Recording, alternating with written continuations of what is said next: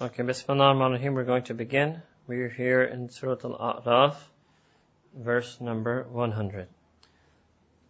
أعوذ بالله من الشيطان الرجيم بسم الله الرحمن الرحيم أولم يهد للذين يرثون الأرض من بعد أهلها أن لو نشاء, نشاء أصبناهم بذنوبهم ونتبع على قلوبهم فهم لا يسمعون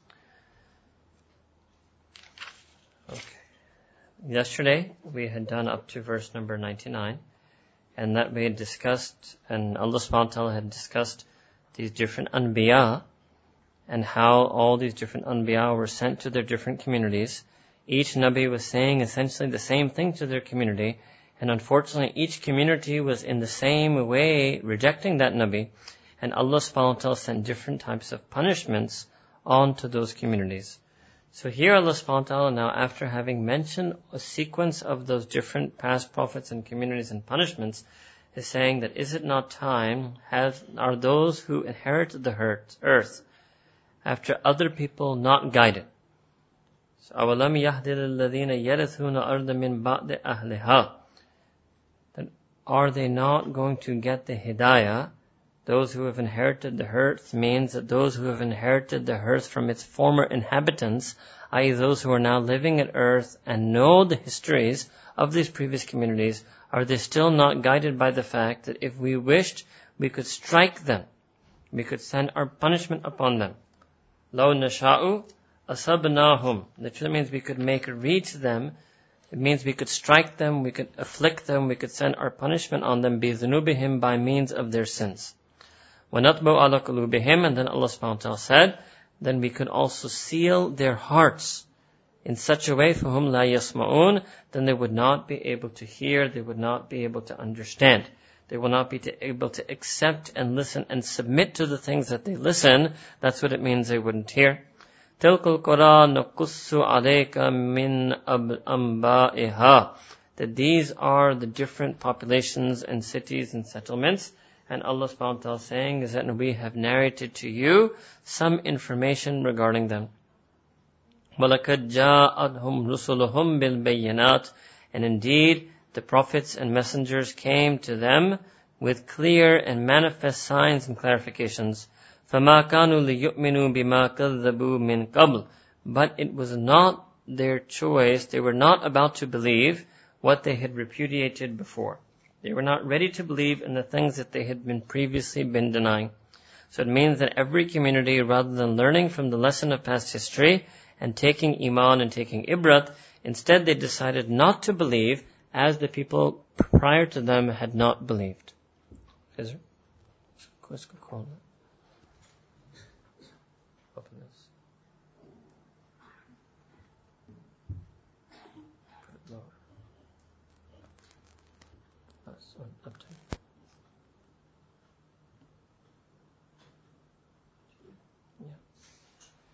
All right.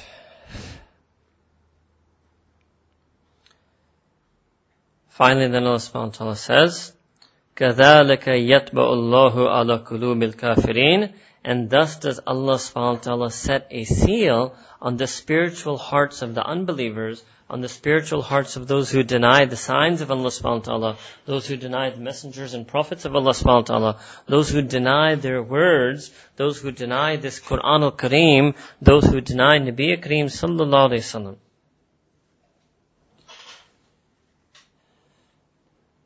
وَمَا وَجَدْنَا لِأَكْثَرِهِمْ مِنْ أَهَدٍ and Allah subhanahu wa ta'ala says, and we did not find that most of them did not fulfill their pledge and covenant, or you can also say min ahadin that we found most of them, we did not find commitment in most of them. We did not find resolve in most of them. And in fact, instead, وَإِن وَجَدْنَا أَكْثَرَهُمْ لَفَاسِقِينَ in fact, Allah subhanahu wa ta'ala is saying is that we found the vast majority of all of these people and communities that have been mentioned, lafasikin, that indeed there were people who opted for sin and transgression and rebellion against Allah subhanahu wa ta'ala's wishes and commands. Alright. This notion of sealing of the hearts is something that we had dealt with earlier in Surah An-Nisa, Surah number 4, verse number 155. Allah subhanahu wa ta'ala had mentioned over there as well that Allah ta'ala sets seals on people's hearts because of their disbelief. Now, these different towns that Allah subhanahu wa ta'ala sent all these messengers to, they firmly adhered to their false previous religions. So this is what I had mentioned to you before, notion of stubbornness. Stubbornness. stubbornness and obstinacy in when they hear the teachings of their deen. Now from verses 103 onwards, Allah subhanahu wa ta'ala is going to mention and spend some time discussing the story of Sayyidina Musa alayhi salam. Alright. أعوذ بالله من الشيطان الرجيم. بسم الله الرحمن الرحيم. ثم بعثنا من بعدهم موسى بآياتنا إلى فرعون وملائه فظلموا بها. فَانْظُرْ كَيْفَ كَانَ آكِبَةُ الْمُفْسِدِينَ So Allah subhanahu says, then we sent after all of these previous communities, after Sayyidina Salih alayhi salam, Sayyidina Hud alayhi salam, Sayyidina Shuaib alayhi salam, Sayyidina Lut alayhi salam, after these previous four prophets that were mentioned, Allah subhanahu wa ta'ala saying in Quran, then we sent Sayyidina Musa alayhi salam, ayatana with the verses of our revelation, ayatana with our signs, and ila fir'auna means number one, first and foremost to Fir'aun, and also to the community and the people of Fir'aun.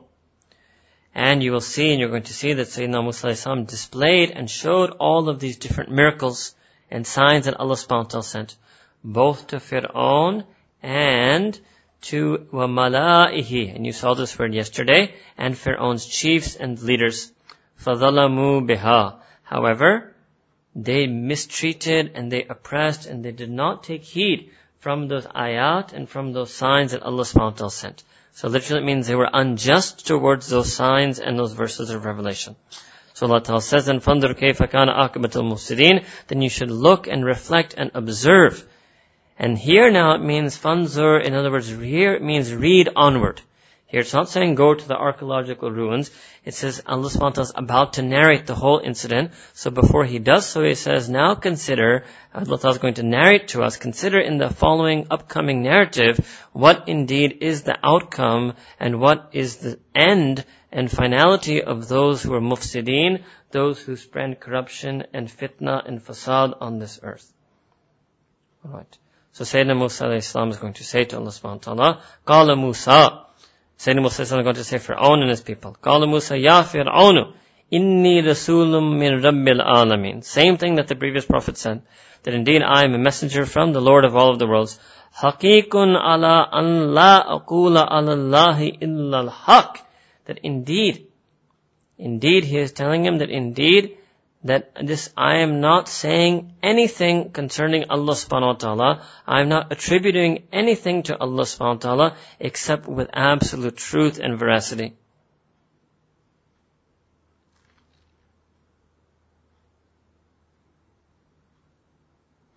قَدْ جِئْتُكُمْ بِبَيِّنَةٍ مِّن رَبِّكُمْ And I have come to you with a clear and manifest proof from your Rabb. So again here Musa like the other Anbiya, is personalizing it. فَأَرْسِلْ مَعِي بَنِي إِسْرَائِيلِ And you should send the Bani Israel with me. So here Sayyidina Musa had come to free the Bani Israel. They were living in a state of oppression and enslavement by Fir'aun. So Sayyidina Musa came to free his people. So release the Bani Israel and send them with me. So Fir'aun responded then to him, قال, Fir'aun said, in kunta ji'ta ayatin fa'ti biha, that if indeed you have come with some type of sign, then show that sign to me. Literally means toss that sign, give me that sign, it means display that sign. In kunta min as-sadiqeen, if indeed you are amongst those who are speaking truly. So what did Sayyidina Musa do? فَأَلْقَى أَصَاهُ فَإِذَا هِيَ ثُعْبَانٌ مُبِينٌ So he tossed down his staff, right? And this is not, by the way, rod. The more proper English word for this would be staff. He tossed down his staff, and then all of a sudden, what did it become? Thu'banun means it became a very large snake. Sometimes you can translate it as serpent. And it became a clear and apparent serpent. وَنَزَأَ يَدَهُ فَإِذَا هِيَ بَيْضَاءُ لِلنَّاظِرِينَ And then what he did, he pulled forth, he took out his hands, he drew forth his hands, and their hands, his hand, this is another miracle Allah wa ta'ala given him, that his hands were bayda'u, literally means white, they were illuminated. They appeared to be like pure white light, lin nadhireen, for all of the people who were looking upon him, for all of the onlookers. Alright. So the Bani Israel were being oppressed by the people of Fir'aun. The people of Fir'aun are the Copts in Arabic called Kibti. And Sayyidina Musa wanted that they should be released. Now, the Mufassirin have mentioned that Sayyidina Musa's hands were shining so white that it sh- would shine even brighter than the sun. But even then, Fir'aun asked to see the sign and Sayyidina Musa showed the sign and miracle. But neither Fir'aun nor his leaders are going to believe. قَالَ الْمَلَأُ مِنْ قَوْمِ فِرْعَوْنَ So what did the leaders and tribal chieftains from the community of Fir'aun say? إِنَّ هَذَا لَسَاحِرٌ أَلِيمٌ that indeed this is a very skilled and knowledgeable magician. And it's an expert magician. So they didn't accept that Sayyidina Musa was a prophet. They twisted it in such a way. And many of the Mufassirin suggest that although Fir'aun also had a very hard heart, but because the leaders and chieftains, they kept refusing and they kept saying things against Musa so that is why Fir'aun did not even consider belief. And what are they going to say to him? Yuridu yukhrijakum min ardikum. So they told Fir'aun that, oh Fir'aun, that he intends to remove you from your land. Actually, Sayyidina will say, said, I want to take Bani Israel. He didn't want to do anything to Fir'aun and the Kiptis. He didn't want to do anything to Fir'aun and community. But these leaders, they were twisted, and many Mufassirin suggest that actually they realized. They saw the sign and they realized that he was a prophet and they realize that if he is a prophet, then the tide will turn if we give in to him. So we must maintain and somehow perpetuate the rule of Fir'aun. Therefore, we cannot accept or declare him as a prophet. Therefore, instead, we will try to convince our leader Fir'aun that he is a magician instead. Alright? So, then Fir'aun, uh, Fir'aun then responded to them that, okay, uh, فَمَاذَا تَأْمُرُونَ Sorry, فَمَاذَا تَأْمُرُونَ So he said to them that, okay, what is it uh, what is it that you recommend? Literally, what is it that you command? What is it that you counsel? Qalu. So all of his tribal chieftains, what did they say? Arjih wa akhahu wa arsil fil madaini khasirin. That all of his advisors, what did they say? They said that, okay, what you should do is that you should take him and his brother and you should expel them. You should exile them. You should send him and his brother away. And what you should do, and how should you do that? You should detain them, almost like you can say imprison them. وَأَرْسِلْ فِي الْمَدَائِنِ خَاسِرِينَ And then you should dispatch summoners throughout the towns. You should dispatch people to call all of the people in the town. To do what?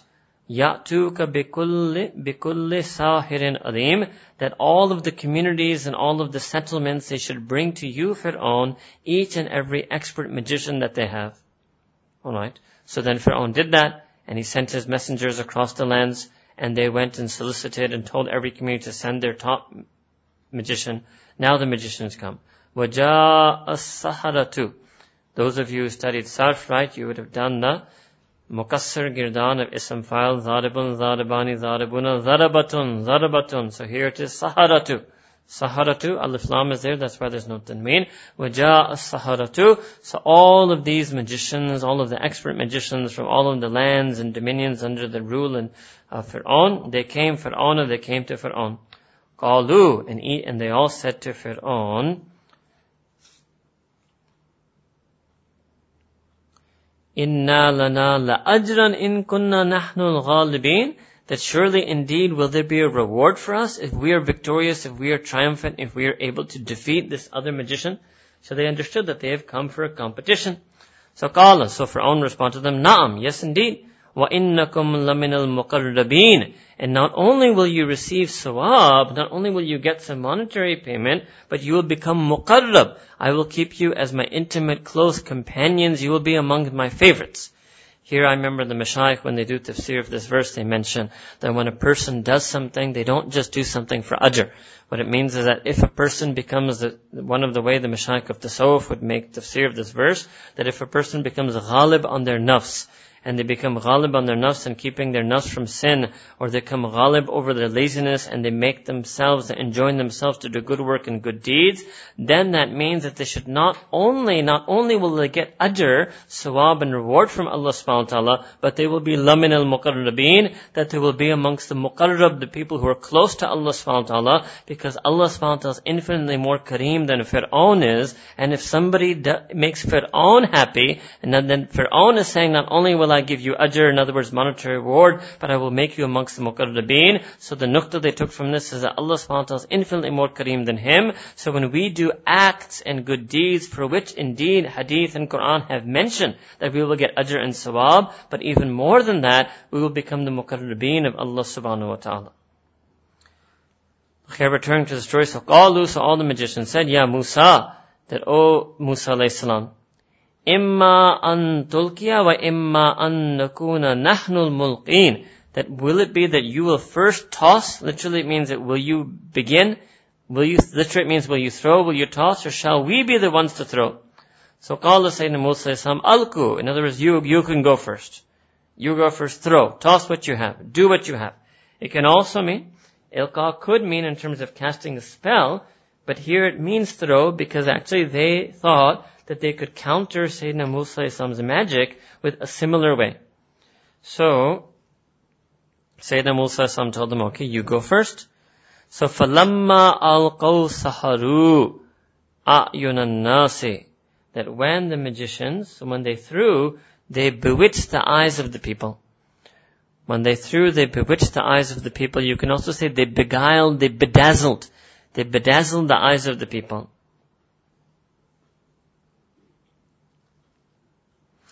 وَاسْتَرْهَبُوهُمْ وَجَاءُوا بِسِحْرٍ عَظِيمٍ And then indeed what happened is that they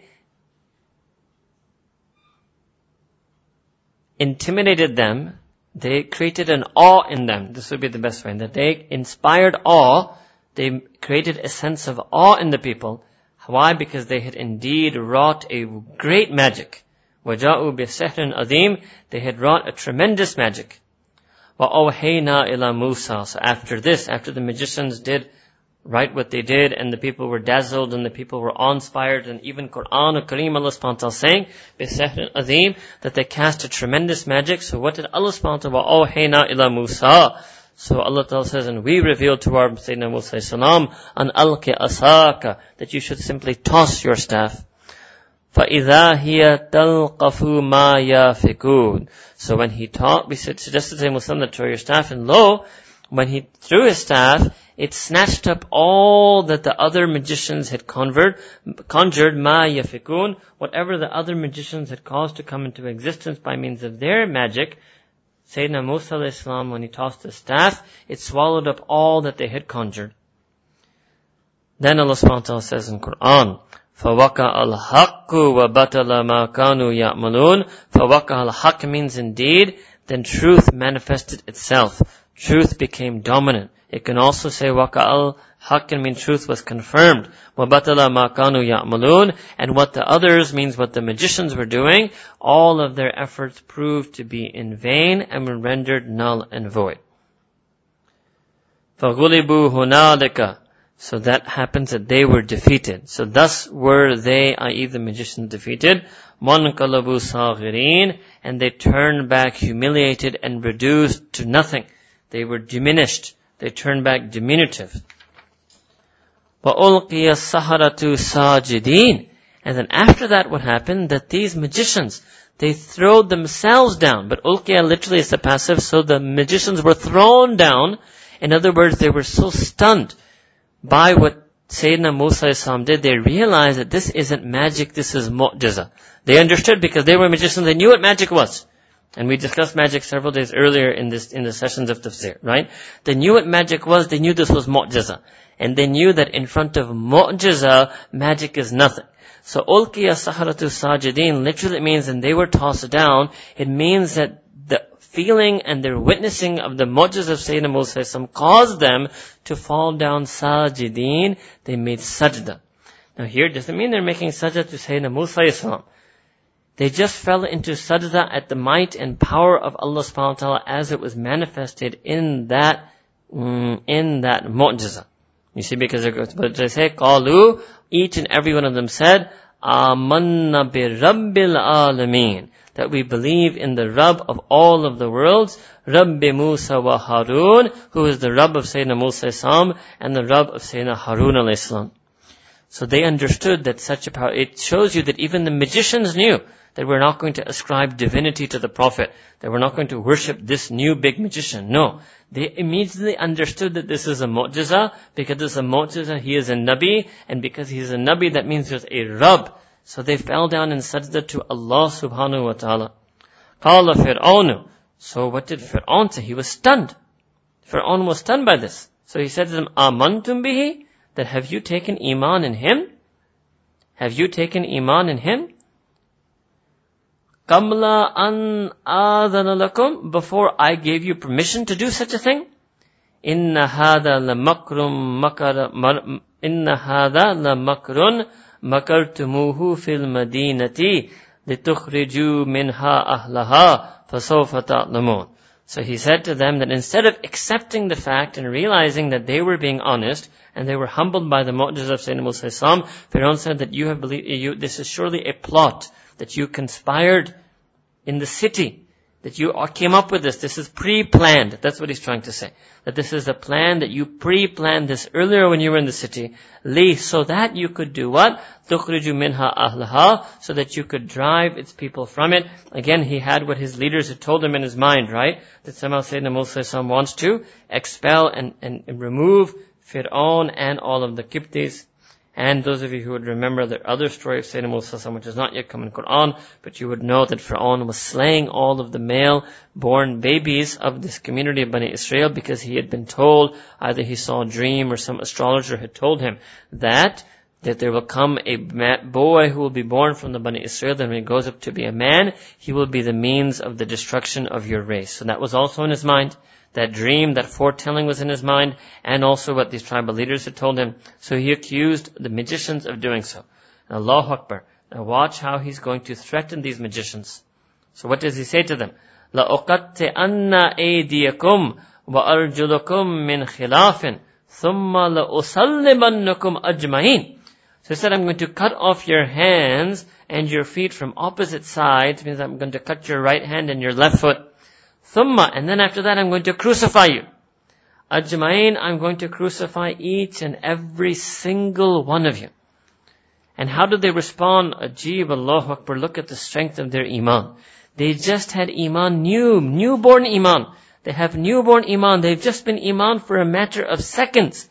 Qalu, in the face of this threat, and they also knew who Pharaoh was. They knew that this isn't a bluff. This is a threat that is coming from that tyrant who can slaughter male babies by the thousands. This is that person whose tyrannical rule is crushing the Bani Israel.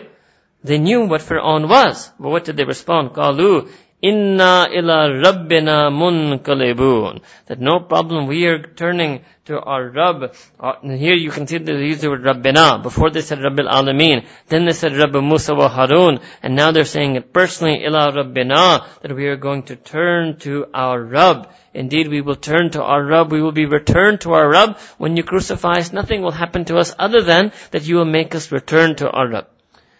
وما تنكم منا إلا أن آمنا بآيات ربنا لما جاءتنا and indeed you are only taking vengeance on us because we believed in the signs of our Rabb when those signs came to us and then they realize that now he's going to carry out their punishment. So then they turn to Allah subhanahu wa ta'ala. And what did they say? Afrig alayna sabran wa tawaffana muslimin. That, oh, our Rabb, literally means pour down sabr upon us. Because they knew that this is going to take a lot of sabr to have your hand and feet cut off, to be crucified alive. So Allah Ta'ala send your sabr, uh, send sabr upon us, drown us in sabr, make us sarapai sabr, وَتَوَفَّنَا muslimin, and raise us and raise our souls and receive us on the day of judgment such that we are Muslimin. We are people who submitted to you. Give us a death in such a state that we are on the deen of Islam.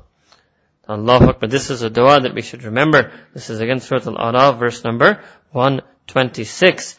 ربنا أفرغ علينا صبرا وتوفنا مسلمين وَقَالَ الْمَلَأُ مِنْ قَوْمِ فِرْعَوْنَ here, let's, uh,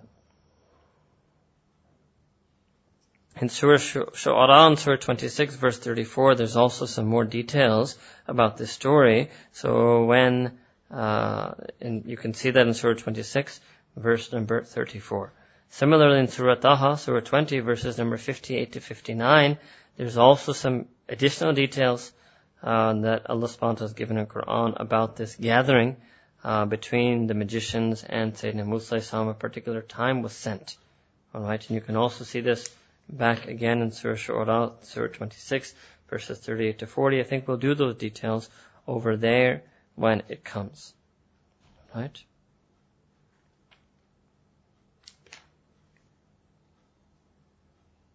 So the chieftains from Pharaoh's people, what did they say when they saw this? وَقَالَ الْمَلَأُ مِنْ قَوْمٍ مِنْ قَوْمِ فِرْعَوْنَ أَتَذَرُ أَتَذَرُ مُوسَى وَقَوْمَهُ لَوْ يُفْسِدُوا فِي الْأَرْضِ That are you going to let them be?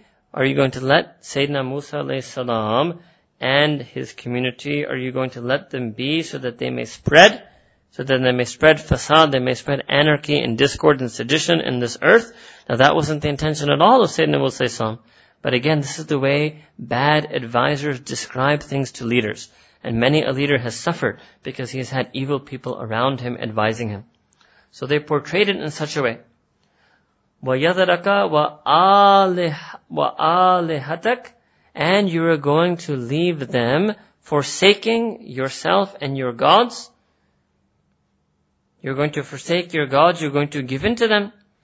So Fir'aun responded that, okay, what will he do? So here's, look how Fir'aun responded. قال, said Fir'aun, سَنُقَتِّلُ أَبْنَاءَهُم That then what we will do, we will have all of their sons killed.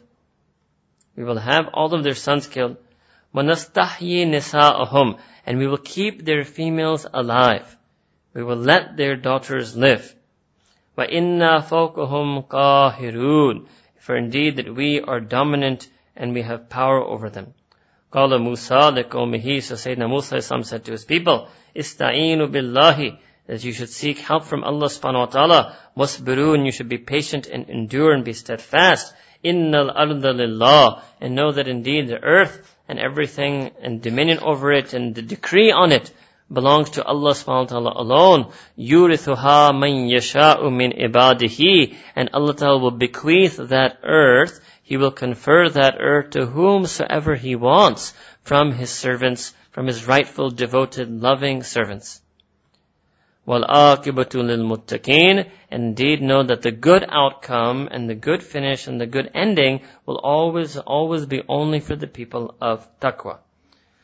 So Sayyidina Musa is mentioning here, and this is something that we should also take heed from, that whenever we face any opposition from any tyrant or any dictator, we must seek help from Allah subhanahu wa ta'ala. We must adopt sabr.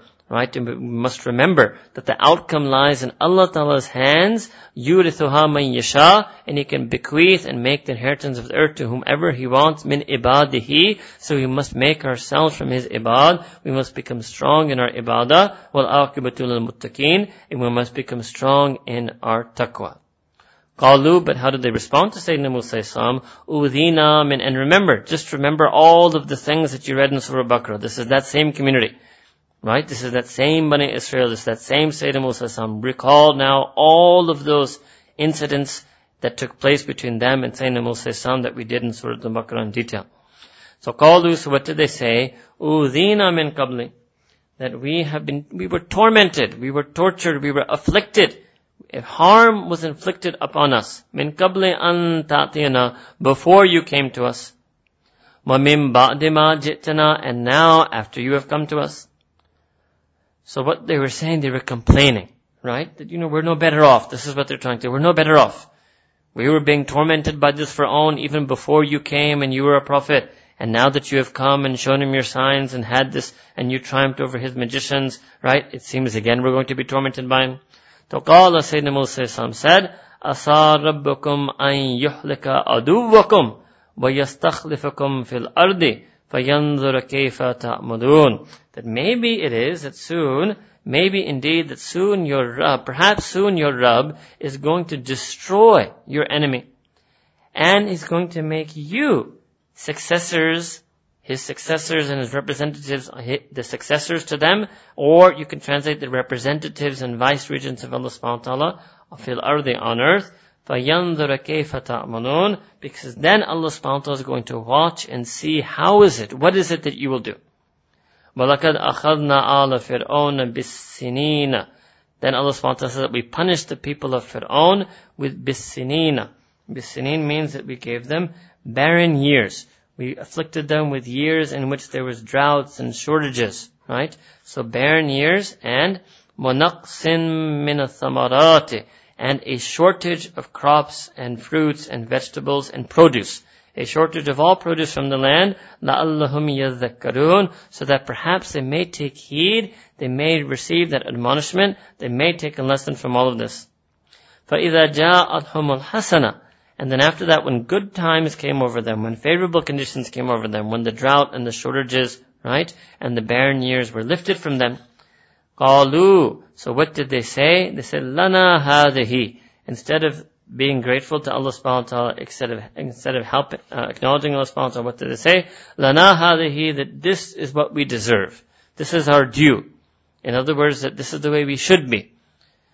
While وَإِن تُصِبْهُمْ سَيِّئَةٌ يَطَيَّرُوا بِمُوسَى وَمَن مَّعَهُ that when the calamity and when the difficult times and adverse times were afflicting them, so what would they do? They would actually attribute that to Sayyidina Musa salam and those with him. They would hold them responsible.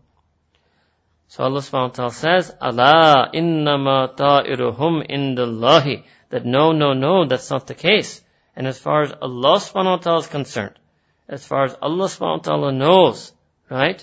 وَلَكِنَّ أَكْثَرَهُمْ لَا يَعْلَمُونَ That Allah subhanahu wa ta'ala, as far as Allah ta'ala, uh, you can say that this misfortune came to them from the decree and the knowledge of Allah subhanahu wa ta'ala. So as far as Allah subhanahu wa ta'ala is concerned, but is their own result of their own evil deeds. However, the majority of them, وَلَكِنَّ أَكْثَرَهُمْ لَا يَعْلَمُونَ The majority of them do not know. Alright. So even though Fir'aun, what happened is that the people of the Ahl Misr, which is where Fir'aun was, Allah subhanahu wa ta'ala had given them a lot of bounties and a lot of comforts. Instead of showing gratitude to Allah subhanahu wa ta'ala by accepting the Nabi that Allah ta'ala sent to them, Sayyidina Musa Islam, they decided to oppress the Bani Israel. Then they decided to reject these miracles of Sayyidina Musa Islam. So then Allah subhanahu wa ta'ala caused a drought to come to them, right? Caused their produce to fall to bits afflicted them with these difficult times. And what is drought? Sayyidina Rasulullah mentioned in hadith that's narrated by Imam Muslim, that drought doesn't just mean that you do not receive rain.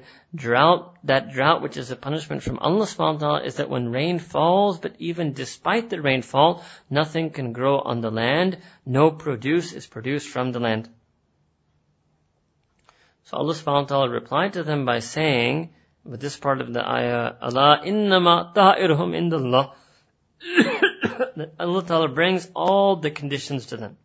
Allah Ta'ala sends conditions to people and communities according to His knowledge of the actions that those people used to commit and they used to do.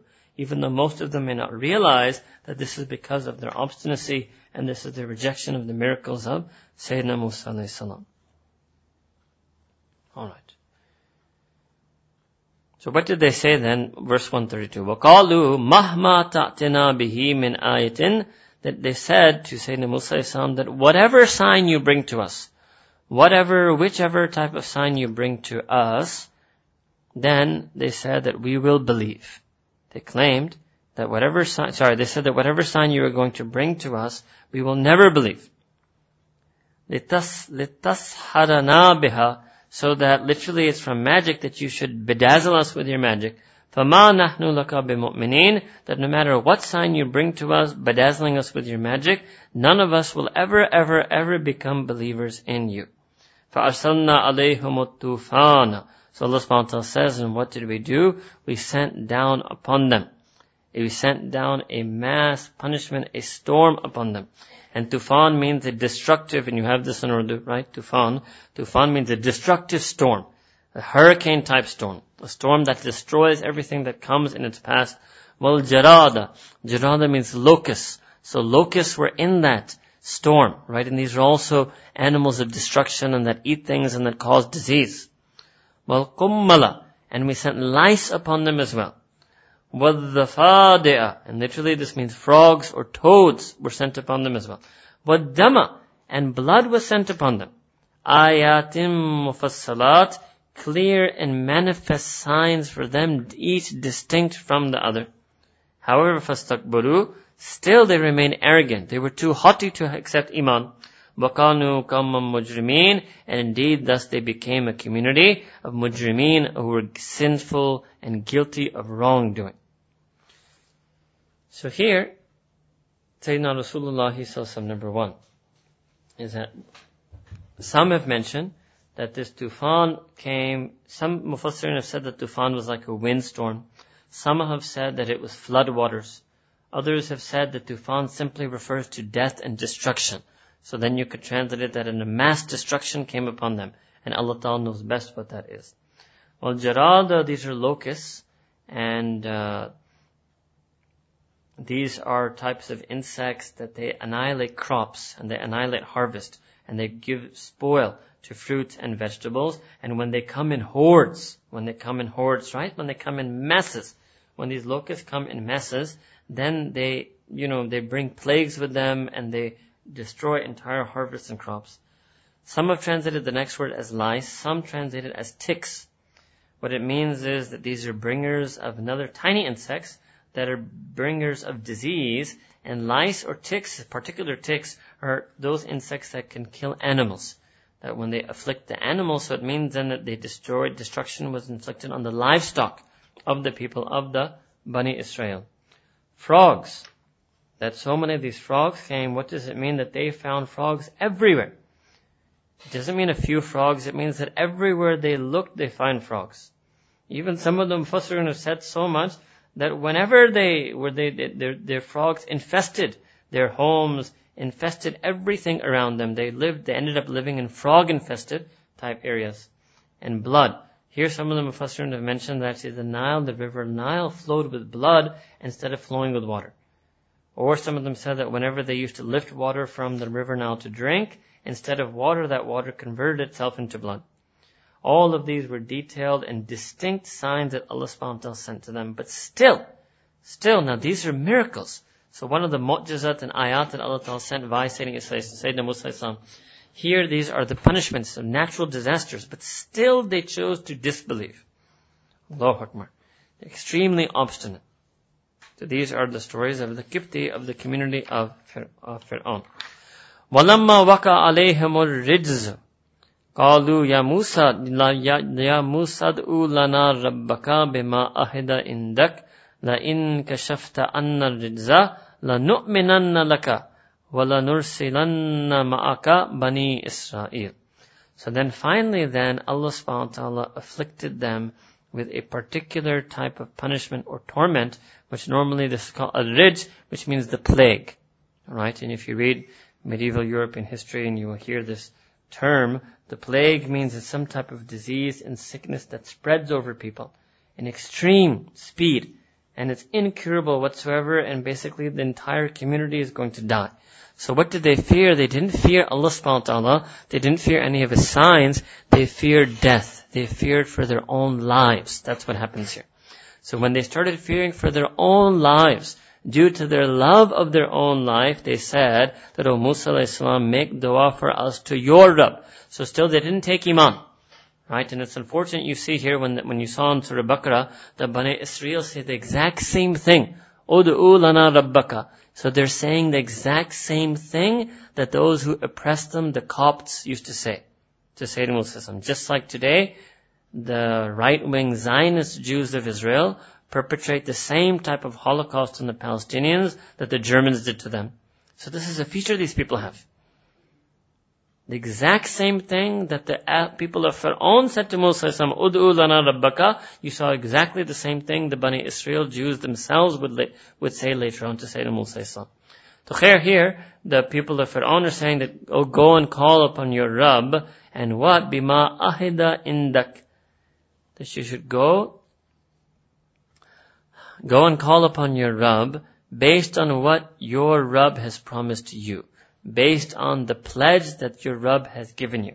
In other words, based on the fact that you are a Nabi and that Allah subhanahu wa ta'ala is going to listen to what you say. Alright?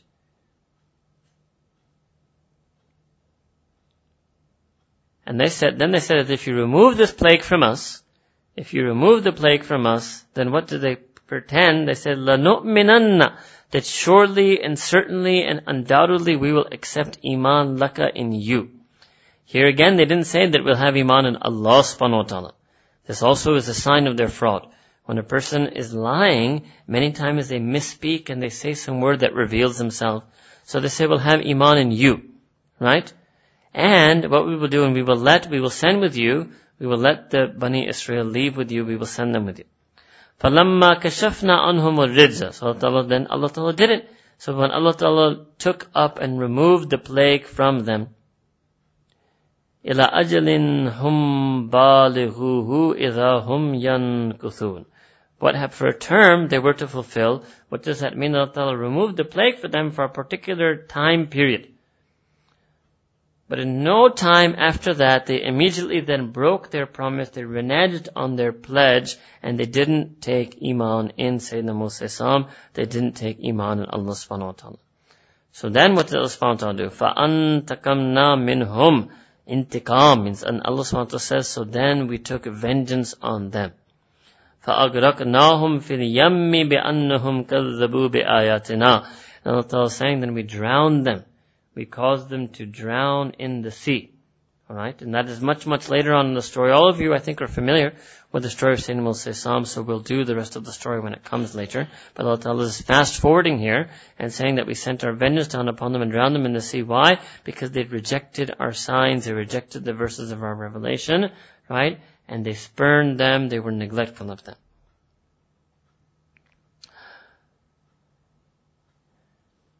بأنهم كذبوا بآياتنا by means of which they used to repudiate our signs and our verses وكانوا عنها غافلين and they chose to disregard them they chose to scoff at them they chose to neglect them وأورثنا القوم الذين كانوا يستضعفون مشارق الأرض ومغاربها التي باركنا فيها and then Allah subhanahu wa ta'ala says and we caused the people who were weak who were deemed to be weak what does that mean the Bani Israel and we gave them to inherit the land of the east and the west. Right? This is the favor that Allah subhanahu wa ta'ala gave them. And remember just earlier, remember what Sayyidina Musa told them, that you should have sabr and know that Allah subhanahu wa ta'ala can give and bequeath the land of this earth to whomsoever He wants. So at this point Allah subhanahu wa ta'ala chose to bequeath it to them. And so they inherited the land of the east and the west. And this is the land that Allah subhanahu barakna fihi. And Allah says when we put our barakat, we put our tremendous blessings in it. وَتَمَّتْ كَلِمَةُ رَبِّكَ الْحُسْنَى And then the good words and the good sentences and the good statements from your Rabb. Husna, beautiful and noble speech. Right? Beautiful and noble speech of Allah subhanahu wa ta'ala. Tammat was completed and was fulfilled for who? For the Bani Israel. Allah Bani Israel. Bima sabaru by means of their sabr, that they did endure patiently. What does that mean? That they used to endure the punishment and the tyranny of Fir'aun patiently. For in, this is Allah Ta'ala is doing this for all those years that they suffered under Fir'aun. Allah Ta'ala in response to that, in recompense for that, in recompense for their impatient endurance of that, Allah Ta'ala calls them inherit, inherit the lands east and west and put barakah in them. And then, what does Allah subhanahu wa ta'ala do with the Fir'aun? وَدَمَّرْنَا مَا كَانَ يَصْنَعُ فِرْعَونُ وَقَوْمُهُ So Allah subhanahu wa ta'ala says, and we destroyed and we annihilated what Fir'aun and his people had built up all of their towns and their cities and whatever civilization they managed to make and they built, وَمَا كَانُوا whatever they made, وَمَا كَانُوا يَعْرِشُونَ and whatever they erected and whatever they built. وَجَاوَزْنَا بَنِي إِسْرَائِيلَ الْبَحْرَ and then we crossed the Bani Israel to cross when they crossed the ocean, right? And that means that we took, we caused them to cross the sea and ocean. It means we took them across the sea and ocean. And then what happened that they discovered the people, فَأَتَوْا عَلَى قَوْمِ يَعْكُفُونَ عَلَى أَصْنَامٍ And there they encountered a people who were entirely devoted to idols, were entirely devoted to idols.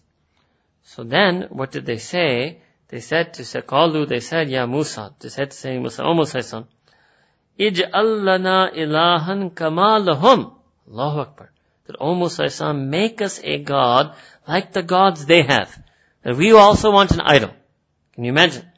After they're saved from Allah subhanahu wa ta'ala, after that unseen Allah subhanahu wa ta'ala parted the waters of the seas for them, allowed them to cross in front of their eyes, own eyes, drown that Fir'aun who they were terrified of, drown Fir'aun and his armies who they've spent decades or centuries living in terror from, that unseen Allah subhanahu wa ta'ala who helped them with what we call his ghaibi madad and nusrat, his unseen help, what is their loyalty to Him? That they encounter a community that is worshipping statues and idols, and they turn to Sayyidina Musa Islam and they say to him, they say to their Prophet, they say to Rasulullah, the Prophet of Allah subhanahu wa ta'ala, Ya Musa ja'allana ilahan kamalahum, let O Musa Islam make an idol for us, make a God for us, like the type of God that they have, and in them is make an idol for us. So obviously Sayyidina Musa Islam was stunned when he said this.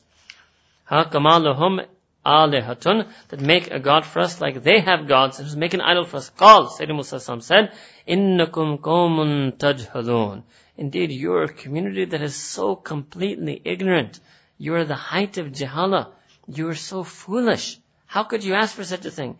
Inna ha'ula'i. As for these here, as for these here, this community, this community that you're looking at and you're impressed with them, these idol worshippers, مُتَبَرَّأُمْ umma هُمْ فِيهِ وَبَاطِلٌ مَا كَانُوا يَعْمَلُونَ That indeed this community that you are looking at, what they're involved in is ruin. And everything that they have been doing is batil, is absolutely false and evil and null and void makanu ya'malun, all of the things that they used to do. You can just imagine how hurt the heart of Sayyidina Musa would have been we can never, again, we can never imagine any Sahaba going to Sayyidina Rasulullah and telling him, right, that create an idol for us so that we can also worship like these mushrikeen in Makkah Mukarramah worship. So then further, Sayyidina Musa, called Sayyidina Musa said, غَيْرَ اللَّهِ أَبْخِيكُمْ إِلَهًا وَهُوَ فَضَّلَكُمْ عَلَى الْعَالَمِينَ That shall I seek a God for you other than Allah subhanahu wa ta'ala, who has blessed you and favored you over all peoples? That same Allah who has given you this fazilat over all of the worlds. Instead, you would rather worship a statue? وَإِذْ أَنْجَيْنَاكُمْ مِنْ آلَ فِرْعَوْنَا And then Allah subhanahu wa ta'ala is now in third person, but He's addressing the minister and we saved you from the people of Fir'aun. يَسُومُونَكُمْ سُوءَ الْأَذَابِ And they used to afflict you with a terrible torment. They used to punish you with a terrible punishment. يُقَتِّلُونَ أَبْنَاءَكُمْ They used to slaughter and kill your male children. وَيَسْتَحْيُونَ نِسَاءَكُمْ And they would let the female children, they would keep your females alive. This is also a slaughter. For a woman to be kept alive when there are no men, so she will never be able to have a husband, she will never be able to realize her role as a mother. This was also a torture. It's a torture to keep women such that they don't have uh, a society of women in which they don't have any menfolk. So this was also part of that terrible su al-adhab, that terrible punishment, that and torment that the people of Fir'aun inflicted on the Bani Israel. وَفِي ذَلِكُمْ بَلَاءٌ مِّن رَبِّكُمْ عَظِيمٌ And in that indeed, bala, there was a tremendous trial, a tremendous trial for you, min rabbikum, from your Rabb. So it was a bala'un. So azim can either refer to bala'un, that there was a tremendous trial upon you from your Rabb, and azim can also refer to, uh, uh, azim can only here in this case refer to bala'un.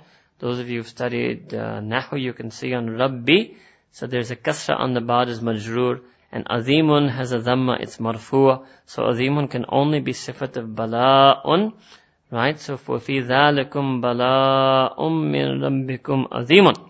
So indeed that was a terrible, tremendous, tremendous trial from your Rabb. Alright. وَوَاءَدْنَا مُوسَى ثَلَاثِينَ لَيْلَةً وَأَتْمَمْنَاهَا بِأَشْرٍ فَتَمَّ مِيقَاتُ رَبِّهِ أَرْبَعِينَ لَيْلَةً So we had taken a pledge, we had made an appointment with Sayyidina Musa alayhi salam. We had appointed 30 nights for him. And then we completed them with 10 more nights. Thus then did be fulfilled, that Allah subhanahu wa ta'ala says the term of the Lord was fulfilled in 40 nights total.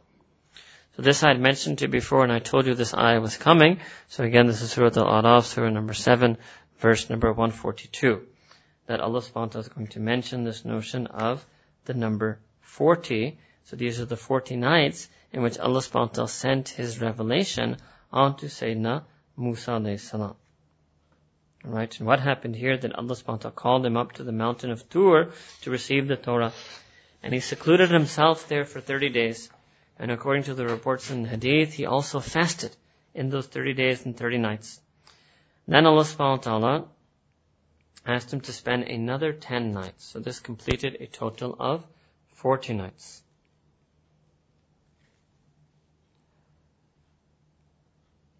Alright. Khizr's here.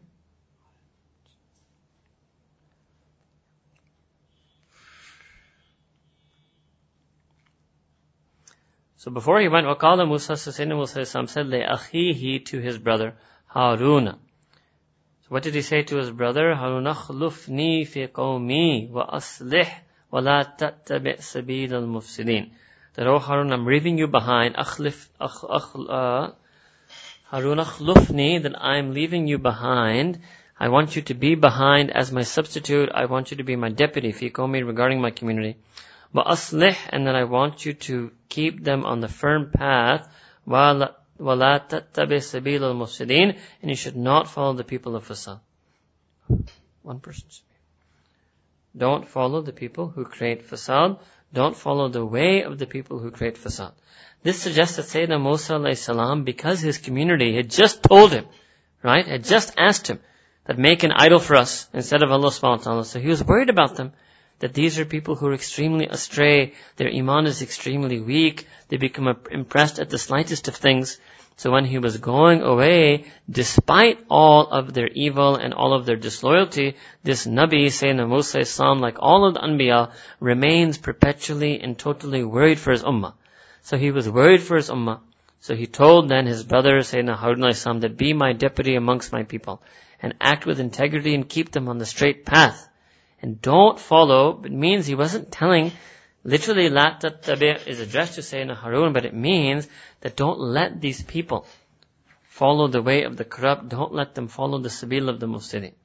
وَلَمَّا جَاءَ مُوسَى لِمِيقَاتِنَا So when Sayyidina Musa Islam then came to the appointment with Allah subhanahu wa ta'ala, the appointed time with Allah subhanahu wa ta'ala, means when Sayyidina Musa Islam went up to Mount Tur. And what happened over there? Uh, وَكَلَّمَهُ رَبُّهُ and his Rabb spoke to him and sent wahi on him and revealed the Torah to him. قَالَ رَبِّي أَرِنِي أَنظُرْ إِلَيْكَ So at that moment is when Sayyidina Musa said to Allah subhanahu wa ta'ala that, Oh my Rabb, show yourself to me. Right? Show me so that I may see you. So what did Allah subhanahu wa ta'ala respond to him? قَالَ لَن تَرَانِي That, O Musa Allah, Allah ta'ala said that Musa you will never ever be able to see me. You will never be able to look at me. وَلَكِنْ انظُرْ إِلَى الْجَبَلِ But however, go and look at this mountain. فَإِنِ اسْتَقَرَّ مَكَانَهُ And see whether it remains on its, if it, if it is able to remain on its place, فَسَوْفَ تَرَانِي Then you will be able to see me. فَلَمَّا تَجَلَّى And then when Allah subhanahu wa ta'ala sent one of his tajalli, and I'll explain this in a bit moment.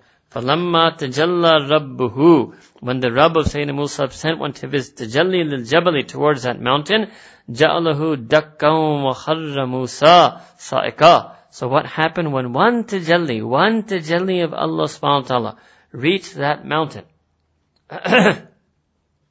one tajalli of Allah subhanahu wa ta'ala reached that mountain, it crushed that mountain, it rendered that mountain into dust, and Sayyidina Musa Mukharra Musa fell down, Saika thunderstruck. He fell down thunderstruck. Falamma afaka, and then when he recovered himself, when he re- recovered his consciousness, Qala, he said, Sayyidina Musa said, Subhanaka, that Allah subhanahu wa ta'ala, glory be to you, you are above and beyond, you are above and beyond. Glory be to you, Allah subhanahu wa ta'ala.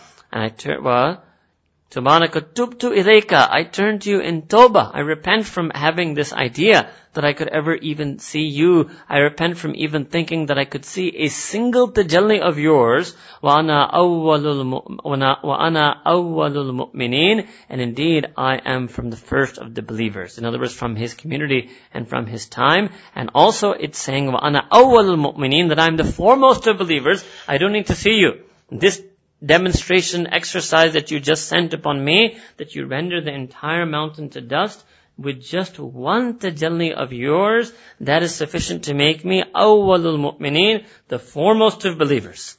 I have the highest state of iman. I have awwal daraja. I have the highest level of iman. Now here what happens now, this tajalli. Tajalliyat, this is a term, so you would have heard the Mashaykh mention in the Tasawwuf, the tajalliyat of Allah subhanahu wa ta'ala. This is a Quranic concept. One tajalli of Allah ta'ala goes onto the mountain and it is rendered to dust. Some people will translate this as Allah subhanahu wa ta'ala sent part, some type of illumination, some type of luminosity, right? Allah subhanahu, others say that Allah subhanahu wa ta'ala manifested in one drop of himself, he manifested it. One tajalli means one of the manifestations of Allah subhanahu wa ta'ala. Which is, and some people translate this together, that when Allah subhanahu wa ta'ala manifested His illumination onto that mountain. Let's see how your translation translates this. So it says, when His Lord appeared to the mount. Actually, Allah subhanahu wa ta'ala did not appear Himself to the mountain. Now, tajalli, tajalliyat of Allah subhanahu wa ta'ala, so these are terms, tajalliyat, waradat, fuyuzat, and anwarat. These are the divine emanations, these are manifestations and emanations from Allah subhanahu wa ta'ala that He sends down onto this world.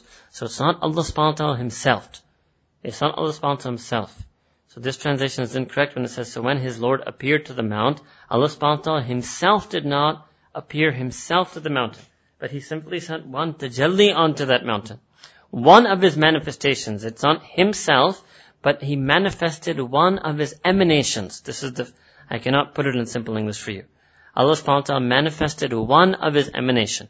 In order you could say Allah Ta'ala ne apne waridat aur anwarat mein se ek jhalak us pahar ko dikhaya. Now I think you understood. And that mountain was crushed to dust. So here now I remember when we talk about the adab of the mashayikh and tasawwuf, sometimes people wonder ki aap sheikh ki adab kyun karte?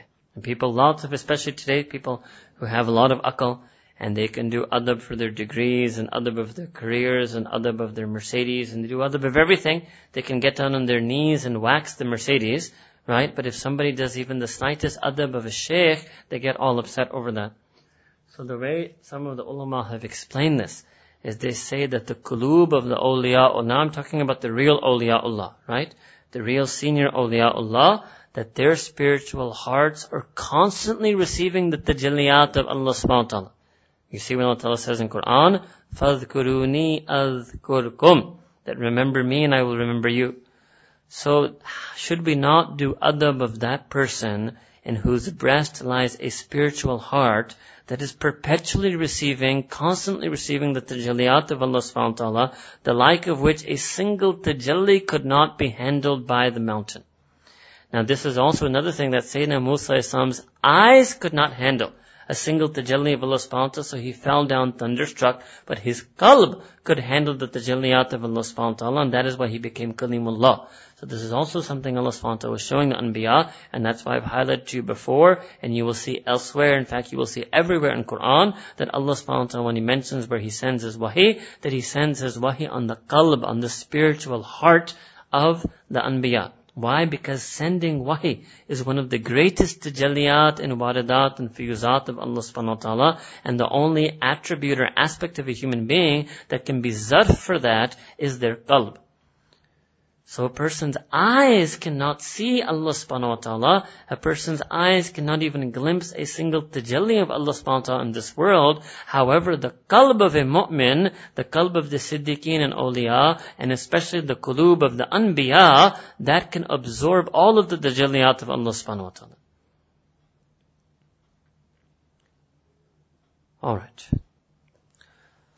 Qala ya Musa. So what did Allah subhanahu wa ta'ala then say? So we are here now back in Quran al-Kareem. We are here. We have reached verse number 144. Right? Yes, 144. Allah subhanahu wa ta'ala said, Ya Musa, innistafaytuka ala nasi. That, oh, indeed, Sayyidina Musa, we have chosen you and selected you. We have chosen you and selected you over all the people of your time. Birisalati and that how and what sense have we chosen and selected you? That we have bestowed upon you, Allah Ta'ala saying that we have bestowed upon you my mission, my message. We are going to make you my Rasul. وَبِكَلَامِ And we're going to make you Kalimullah. We're going to make you Rasulullah. We're going to make you Kalimullah. You thought that you would be specialed out, you would have some special um, feature if you could see Allah. Allah subhanahu wa ta'ala saying, we have chosen you. But just don't think that, you know, you were chose, being chosen means that you will see me in this world. We have chosen you in the sense that we are going to make you our Rasul. We have chosen you for prophethood and prophecy, kalami, and that we are going to send kalam wahi. Where? On your qalb. We're going to send wahi on your qalb.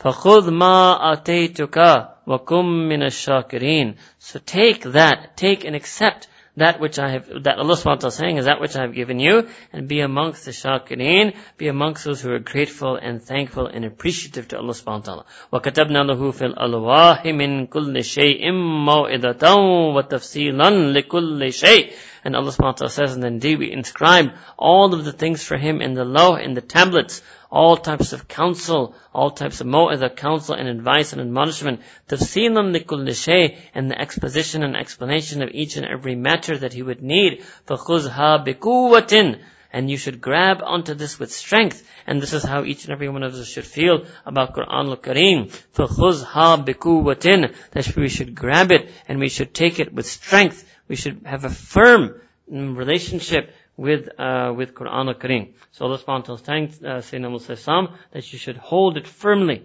be firm to it, be steadfast on it, and uh, wa'mur and command qawmaka, your community, ya'khudhu bi'ahsaniha, that they should also adhere to it and be firm on it and adhere to all of the best and noble and all the things of nobility and virtue and husn inside of it.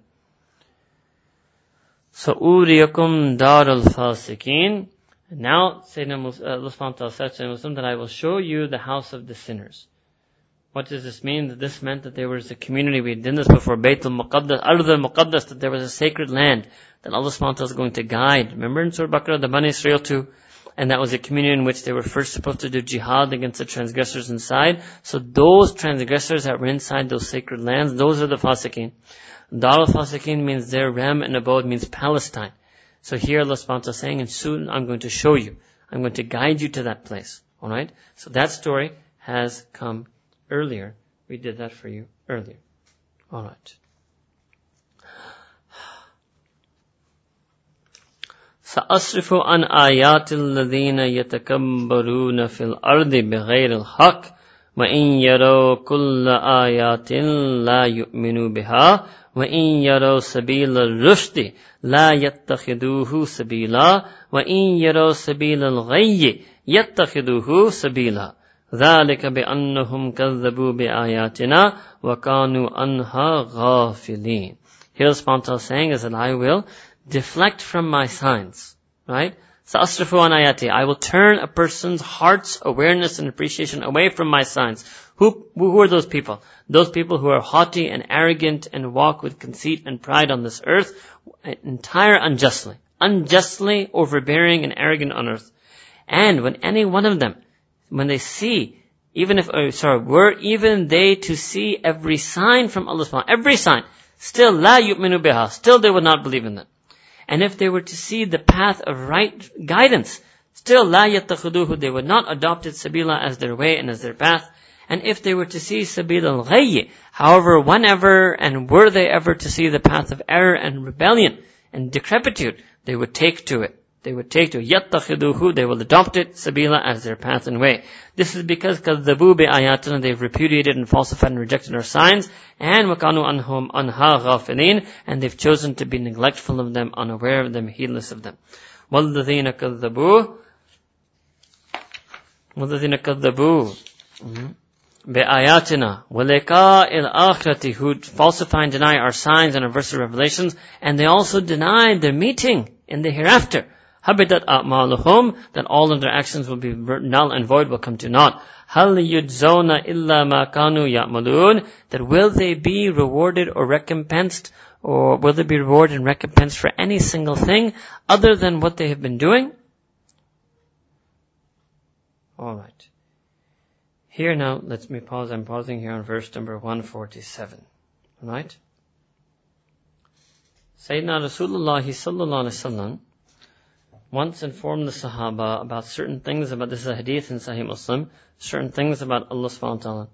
Number one, that Allah subhanahu wa ta'ala does not sleep, nor does it befit him to sleep or slumber. So we did this in Surah Baqarah, Al-Hayyul Qayyum La Ta'khuduhu Sinatu wa La. Second, that Allah subhanahu wa ta'ala in His hands lies the decree of the deeds and the scales. Out of His mercy, He may make somebody's oh, a'mal weigh more heavily on the scales. Third, here the key thing that we wanted to mention here to you is that Allah subhanahu wa ta'ala the, the one way that one reason we're not able to see him is that Allah subhanahu wa ta'ala is veiled with some anwar. So these are anwar and tajalliyat. These are some sometimes also called the zil of his asma and sifat. So his asma and sifat represent different anwarat and tajalliyat, and they have a veil or they surround, basically you can say that his zat is encloaked and enshrouded in his sifat. And his sifat have emanations of anwarat and tajalliyat. And if Allah subhanahu wa ta'ala were to lift that veil, Sayyidina Rasulullah said, the brilliance of His Zat, of His essence, His essential being, would incinerate everything that, everything in all of creation. Everything in all of creation. Right? So this is the majestic and incredible nature of Allah subhanahu wa ta'ala, and this is why we're not able to view Him or see Him in this earth.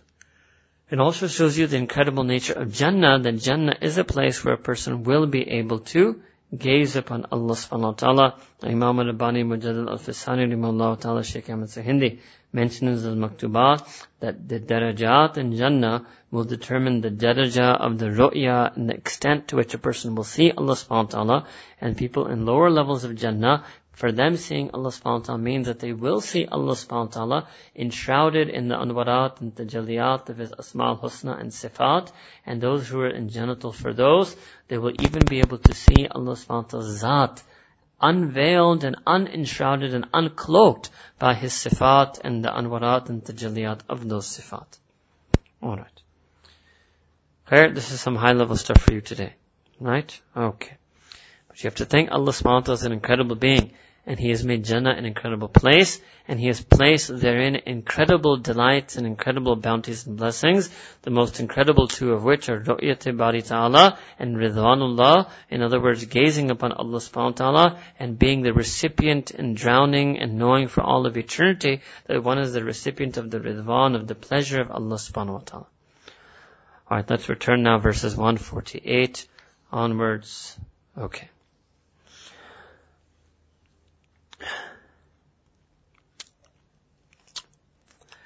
وَاتَّخَذَ قَوْمُ مُوسَى مِن بَعْدِهِ مِنْ حُلِّيِّهِمْ Now here what happens is, meanwhile, while Sayyidina Musa is over there, what happens at the community of Musa after he leaves?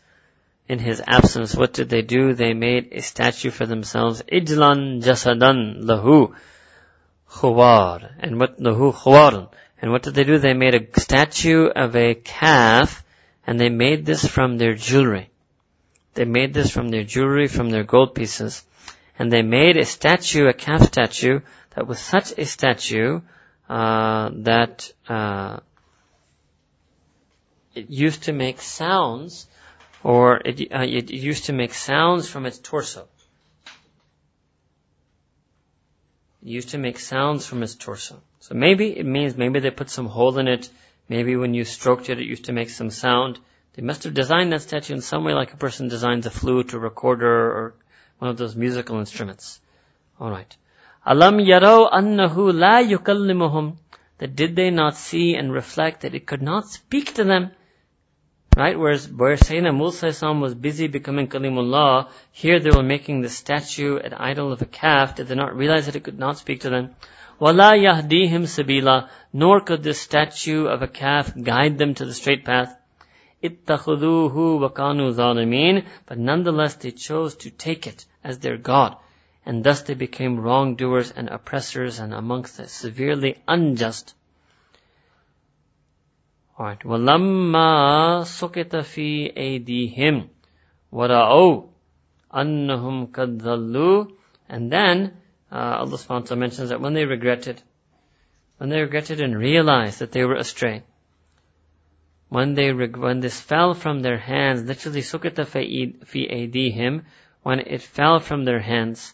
But what it means here is generally it's a kinaya means that when they regretted and when they repented, and they saw that they had gone astray in front of their very eyes, they accepted and realized that they had gone astray. So what did they say? So they said, all of them said, uh, La in lam yarhamna rabbuna wa yakfir lana لَنَكُونَنَّ مِنَ الْخَاسِرِينَ That if indeed our Rabb does not send His rahman mercy on us, if He doesn't send His maghfirah and forgiveness upon us, then surely, certainly we will be amongst the losers. So this is a good dua they made. Remember the dua of Sayyidina, Sayyidina Adam alayhi salam, right? So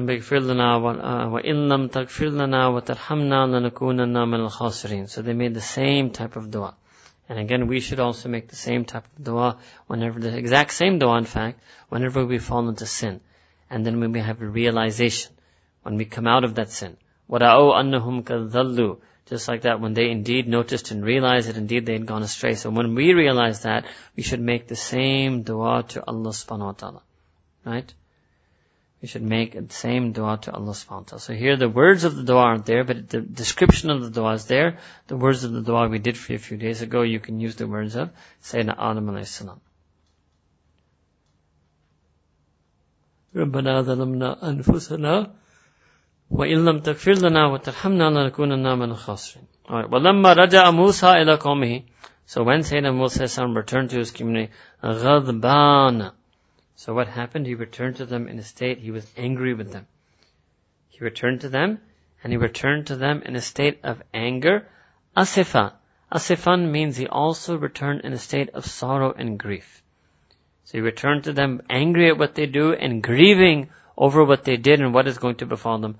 قَالَ بِئْسَمَا خَلَفْتُمُونِي مِن بَعْدِي The terrible indeed is it what you have done behind my back in my absence. Terrible it is indeed what you have done behind my back and in my absence.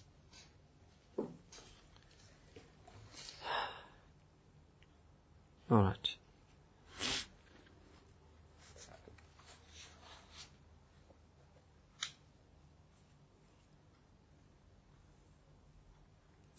أعجلتم أمر ربكم وألقى الألواح وأخذ برأس أخيه Alright. So, Sayyidina Musa said to them, the terrible thing you did in how did you act in haste? How did you act so hastily against the commandment of Allah subhanahu wa ta'ala? Are you in a hurry? How did you act in such a hurry? And then what did he do? He tossed down, he tossed down those alwah, which means those tablets upon which he had received revelation. Wa'alkal alwaha. And this is an expression of consternation, right? وَأَخَذَ بِرَأْسِ أَخِيهِ And then what did he do? He grabbed his brother. Literally, ras means he grabbed him by the head, right? Many times people also translate that he grabbed him by the hair.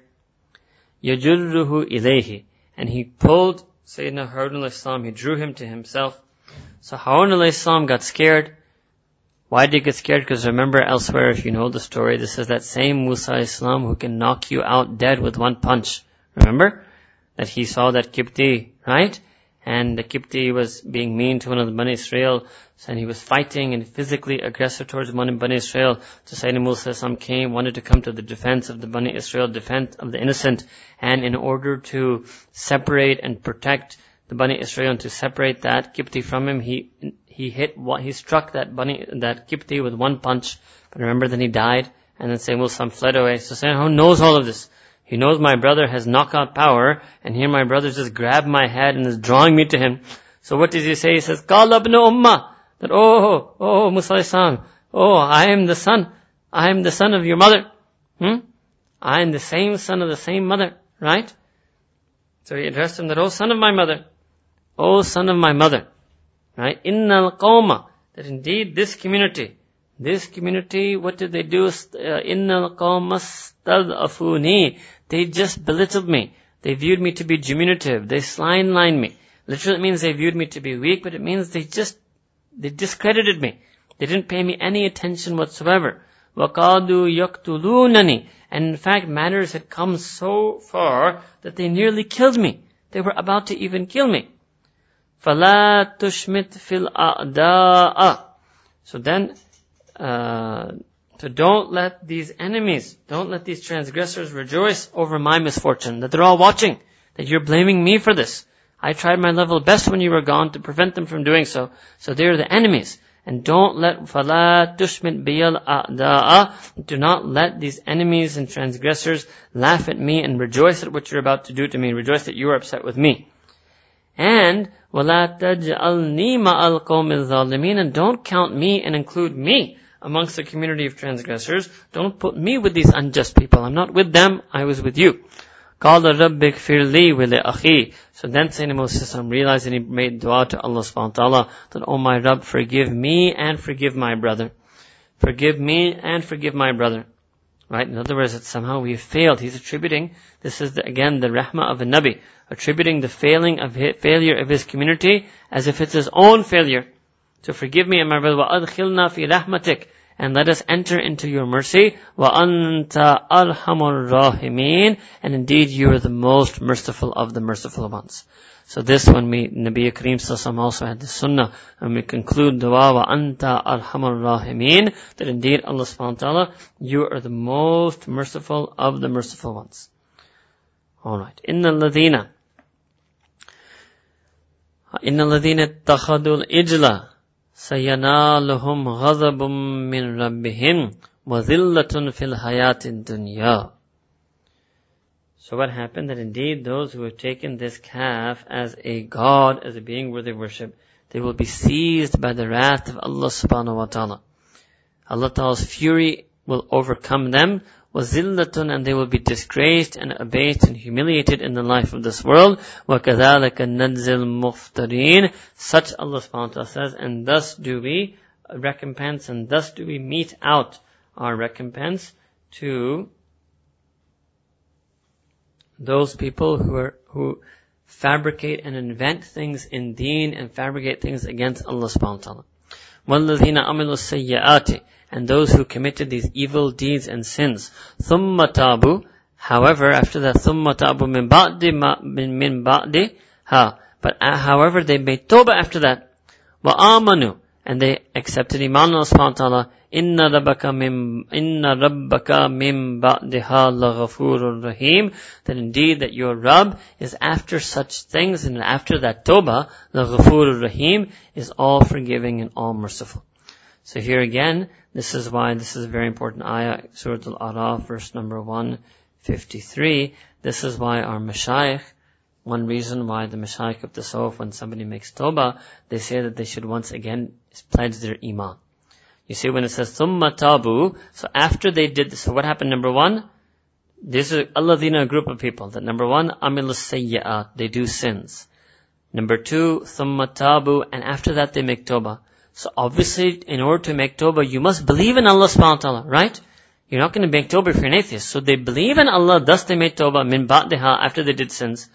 Wa amanu, and then after that they also renewed their iman in Allah subhanahu wa ta'ala. That is why our mashayikh, when they teach people to make tawbah, they tell them to recite the kalimat of iman again, and then recite some kalimat of istighfar, seeking the forgiveness of Allah subhanahu wa ta'ala, with the niyat of tawbah. And Sayyidina Rasulullah sallallahu said in a hadith as well, Jiddidu imanakum, that you should continually renew your iman. And why is that? So now we feel that even though we are sinners, if we make tawbah and renew our iman, then we have the Quranic guarantee, Inna rabbaka min ba'diha laghafurur rahim, that Allah subhanahu wa ta'ala, after such a tawbah and iman, indeed Allah ta'ala is surely all forgiving and all merciful. Alright. وَلَمَّا سَكَتَ عَنْ مُوسَى الْغَضَبُ that when the anger cooled, literally it means when it was silenced, so when the anger quelled, when Sayyidina Musa's wrath and anger quelled down. And this is the process by which it quelled down, by the way. He turned in dua to Allah subhanahu wa ta'ala. So this is a sign for us that whenever we get angry and we want the anger, a good word for this would be abated. وَلَمَّا سَكَتَ عَنْ مُوسَى الْغَضَبَ When the anger of Sayyidina Musa abated completely, means ended completely, right? Akhazal alwaha. So then he must have bent down and he took, he picked back up those tablets on which the revelation was written. وَفِي نُسْخَتِهَا هُدًى وَرَحْمَةً and on those tablets and in those manuscripts or in those writings, in those nuskhas, there is a guidance from Allah subhanahu wa ta'ala and a mercy of Allah subhanahu wa ta'ala. For who? لِلَّذِينَ هُمْ لِرَبِّهِمْ يَرْهَبُونَ For those people indeed who are, in, who seek, those who were in awe of Allah subhanahu wa ta'ala. Yarhabun, who were people who were in awe and fear of Allah subhanahu wa ta'ala, they will receive guidance from that. Alright. We're going to pause here. Inshallah, we're going to take just a five minute break and then we'll resume.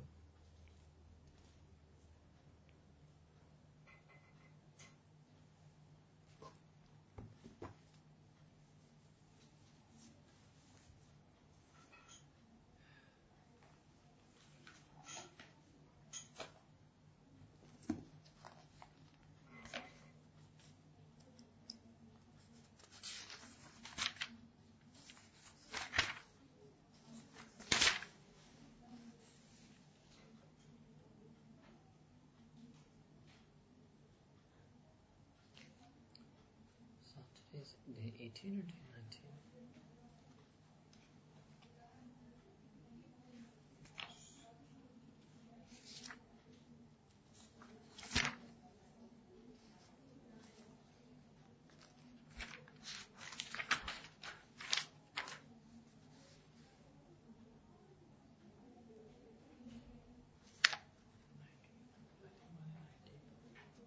That is 19 today.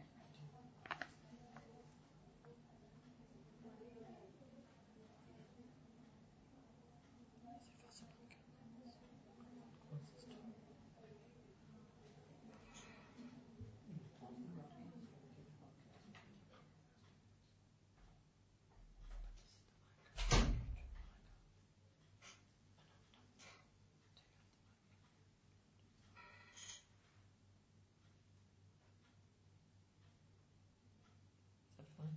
Take, you took the mic off? So it's but the Ustream Sunrise method is not going to sound. So it's day 19.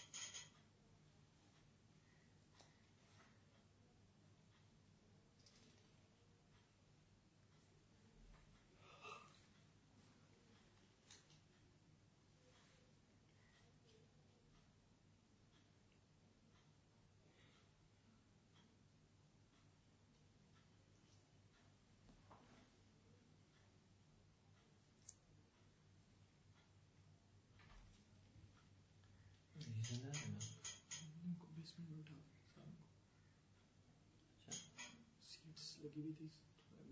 Chairs पर बैठे हैं basement में. वो chairs पर seats पर बैठे यही यही चलो chair. तो फिर इसी यहाँ से basement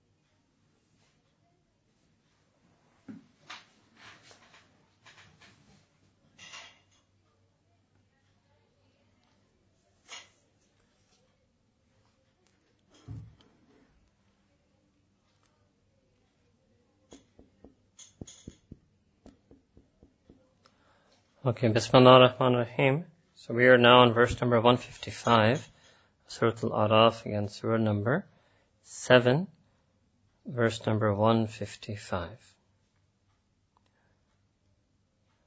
واختار موسى أعوذ بالله من الشيطان الرجيم بسم الله الرحمن الرحيم واختار موسى قومه سبعين رجلا لميقاتنا Here actually what happened was that after this whole incident and then uh, Sayyidina Musa you know, after, maybe let me just tell you the complete incident. So when Sayyidina Musa comes here and uh, sees that his community is worshipping this calf, you did part of this before in Surah Al-Baqarah as well.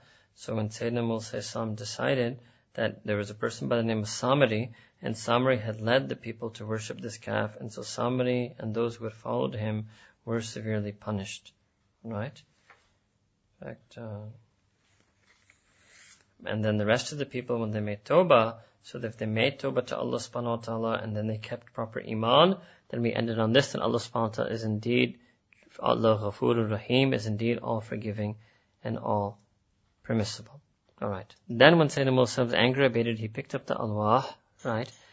Uh, and in the scripts of those alwah, in the scripts of those tablets was a guidance and a mercy for those who had fear and awe for Allah subhanahu wa ta'ala. Alright. Now what happened was is that the Bani Israel, now that Sayyidina Musa come back with them, with these alwah, he picked them up, means he began to guide them and teach them and say, okay, in these 40 days I received this revelation, and that revelation is inscribed on these scripts of these tablets, and they refused. They said that we are not going to practice what you have said you have received in these alwah that you have. Alwah has proved law. We won't practice that until we see Allah subhanahu wa ta'ala reveal it ourselves. So the Sayyidina Musa then decides that, okay, he chose 70 of them as a representative sample. Right? So this also means, and again, we're not really overly into Quranic numerology, but certainly the Anbiya were people of wisdom. And so that means that the number 70 suggests a large number, a large plurality, right? Number 70 suggests a representative sample that is sufficient enough to come back and establish a hujjah or a proof on people. Okay, so he took 70 of them back with him to the Mount Tur. And there at that mountain, Allah subhanahu spoke to him and spoke to all 70 of them. Still, they were not completely satisfied, and they told Sayyidina Musa that we're not certain who it is that is speaking. And we'll only believe that it's Allah subhanahu wa ta'ala if we see Allah subhanahu wa ta'ala ourselves, and at that, then Allah subhanahu wa ta'ala caused an earthquake to strike them, and they all passed away. Now Sayyidina Musa was worried that now if I go back to the Bani Israel, and the purpose was that I was supposed to come back with 70 of their major key people who would attest and certify with certainty that indeed, right, that indeed the revelation was revealed. Now I will come back and they will all be dead. So the Bani Israel will accuse me of having killed 70 of their people. And in fact, they will get evil thoughts and think that I killed those 70 because I couldn't prove it to them. So this is that incident that Allah subhanahu wa ta'ala is mentioning here in Quran al-Karim. So from verse 155 onwards. Right? So indeed Sayyidina Musa selected 70 people, 70 men from his community لِمِقَاتِنَا and he took them to the appointment with Allah subhanahu wa ta'ala to meet Allah, to, to the appointed place where Allah subhanahu wa ta'ala would send His revelation. Then, like I mentioned too, that this whole series happened and then they disbelieved and then فَلَمَّا أَخَذَتْهُمُ الرَّجْفَةُ Then when the earthquake overwhelmed them and the earthquake overtook them or the earthquake struck them, قال سيدنا موسى made dua to Allah subhanahu wa ta'ala, Rabbi, لو شئت أهلكتهم من قبل وإيايا, that oh Allah subhanahu wa ta'ala, if you had wished, you could certainly have destroyed them earlier, and indeed you could have, وإيا, and even me you could have destroyed earlier. Even me you could have destroyed earlier.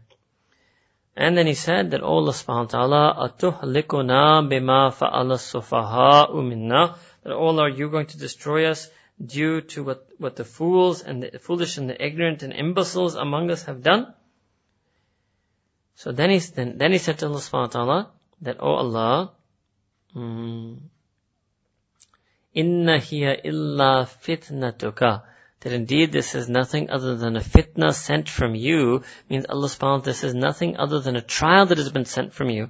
تُذِلُّ بِهَا مَن تَشَاءُ You will disgrace and misguide and let go astray whomsoever you will by means of this fitna. وَتَهْدِي مَن تَشَاءُ And you will guide whomsoever you wish by means of this fitna. O Allah subhanahu wa ta'ala, Anta waliyuna. That, O Allah, you are our wali, you are our protector, our benefactor, our patron. Faghfir lana walhamna. Anta khairul ghafirin. That, O Allah, send your mercy, forgive us, and send your mercy upon us. Indeed, Allah subhanahu you are the best of those who are forgiving. So here, waktub, waktub lana fi hadhihi dunya hasanatan wa fil akhirah. That, O Allah, and, and prescribe for us and ordain for us good in this world and in the hereafter. Inna hudna ilayka, and indeed we have turned in guidance and seeking guidance to you. Alright, so here what you find is that Sayyidina Musa made a long dua to Allah subhanahu wa ta'ala. After the earthquake afflicted the 70, who is he worried about? He's worried about the rest of the community. When he saw the earthquake, he was worried, and he knows the stories, right, of these four previous communities that we discussed. Sayyidina Hud salam, Sayyidina Salih salam, Sayyidina Shuaib salam, Sayyidina Lut salam. He's worried that look, he knows, Allah Ta'ala has revealed to him that in the past as well, when nations and communities didn't believe in their Prophet, Allah Ta'ala sent punishment on those entire nations. So Sayyidina Musa was worried that what if an earthquake afflicts or maybe even has already afflicted the people I left behind. It was these 70 who refused to believe in Allah subhanahu wa ta'ala, who refused to believe that Allah subhanahu wa ta'ala was sending that revelation. It was these 70 that were stubborn. Otherwise, the rest of the community, they're innocent. They're not the ones. So he made this long dua. It also teaches us a lot about the adab of dua. Right? Number one, he acknowledges the power of Allah subhanahu wa ta'ala. The Allah if you wished, you could have destroyed them. You could have destroyed even me. You could destroy wa iya. You could have destroyed me too. So that is when a person in dua should present themselves at Allah subhanahu wa ta'ala when I'm a sinner. Allah Ta'ala, it would have been well within your right to strike me down with a thunderbolt from the sky.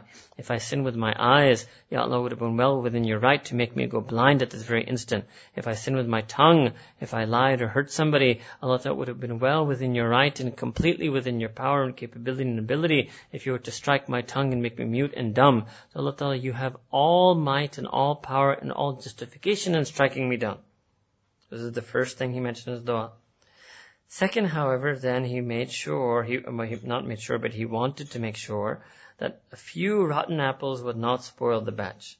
So the Sufaha, those who were so foolish that they even came to Mount Tur and heard your kalam, and yes, they have been destroyed, but don't destroy all of us. So here then what the Mashaykh mentioned, that a person can mention their own self, you can put it, your own states of foolishness, that Ya Rabbi Kareem, surely you will not let those lapses my lapses of taqwa when I was so foolish and ignorant that I allowed myself to do sin, surely you won't let that wipe away all my chances of earning your mercy. You won't let that wipe away all of my good deeds. You won't, won't let that wipe away any chance I have at tawbah. So the moments in which I acted as if I was among the sufaha, as if I was amongst the foolish and the imbeciles. Next, in a person's realize Allah subhanahu wa ta'ala, this nafs that you have put upon me is just a fitna. And Allah ta'ala, although I have succumbed to it, Allah ta'ala, certainly you can make people misled by this nafs, but you can also make, still you may, despite the person, despite our having nafs, you may guide whomsoever you will. So Allah subhanahu I want you to become, you are indeed my wali, and I want you to guide me, and I want you to prescribe your guidance for me, and you should forgive us. So then a person can recite the same dua in the way, in thinking the way that I just mentioned. Alright? Okay. So then Allah subhanahu wa ta'ala in Quran al-Kareem, then He responds, and what does He say? Let me bring this down. Right. Allah subhanahu wa ta'ala said in Quran al-Kareem,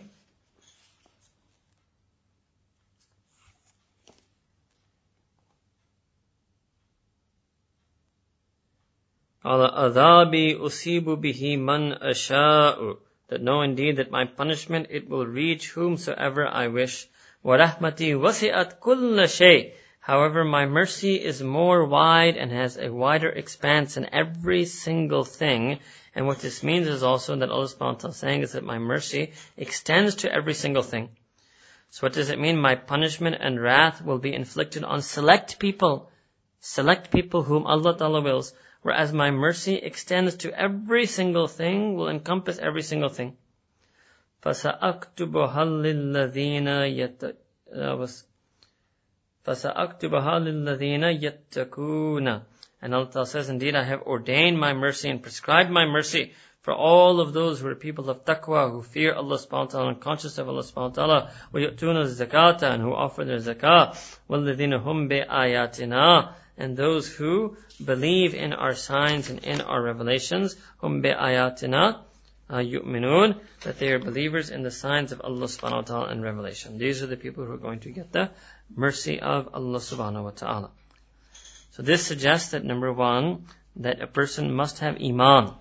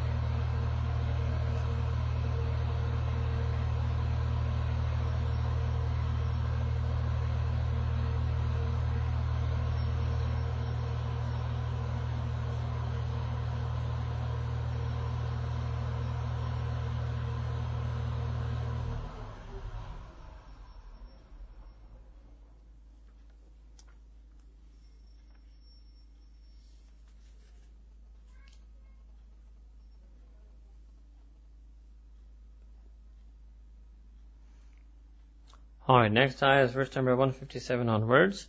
Here Allah subhanahu says, الَّذِينَ يَتَّبِعُونَ الرَّسُولَ النَّبِيَّ الْأُمِّيَّ That indeed those people who follow the unlettered prophet and messenger of Allah subhanahu wa ta'ala, those who follow the unlettered prophet and messenger of Allah subhanahu wa ta'ala,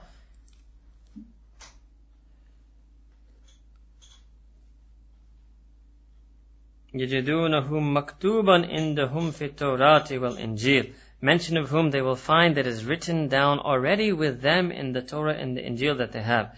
يَأْمُرُهُمْ بِالْمَعْرُوفِ وَيَنْهَاهُمْ عَنِ الْمُنْكَرِ That they command, that, that that Nabi and that Rasul, means Sayyidina Rasulullah he commands them to do that which is noble and good, and he prevents them and saves them from doing that which is rejected and repudiated and which is evil. وَيُحِلُّ, وَيُحِلُّ لَهُمُ الطَّيِّبَاتِ And He has made permissible for them pure and noble things. وَيُحَرِّمُ عَلَيْهِمُ الْخَبَائِثِ And He has made impermissible for them and declared prohibited and lawful for them impure and foul things. وَيَذَأُ عَنْهُمْ إِسْرَهُمْ وَيَذَأُ عَنْهُمْ إِسْرَهُمْ And that He has removed from them their, their burden وَالْأَغْلَالَ الَّتِي كَانَتْ عَلَيْهِمْ and the shackles and chains that were binding them. فَالَّذِينَ آمَنُوا بِهِ And all of those who have iman in such a Nabi Kareem sallallahu alayhi wasallam.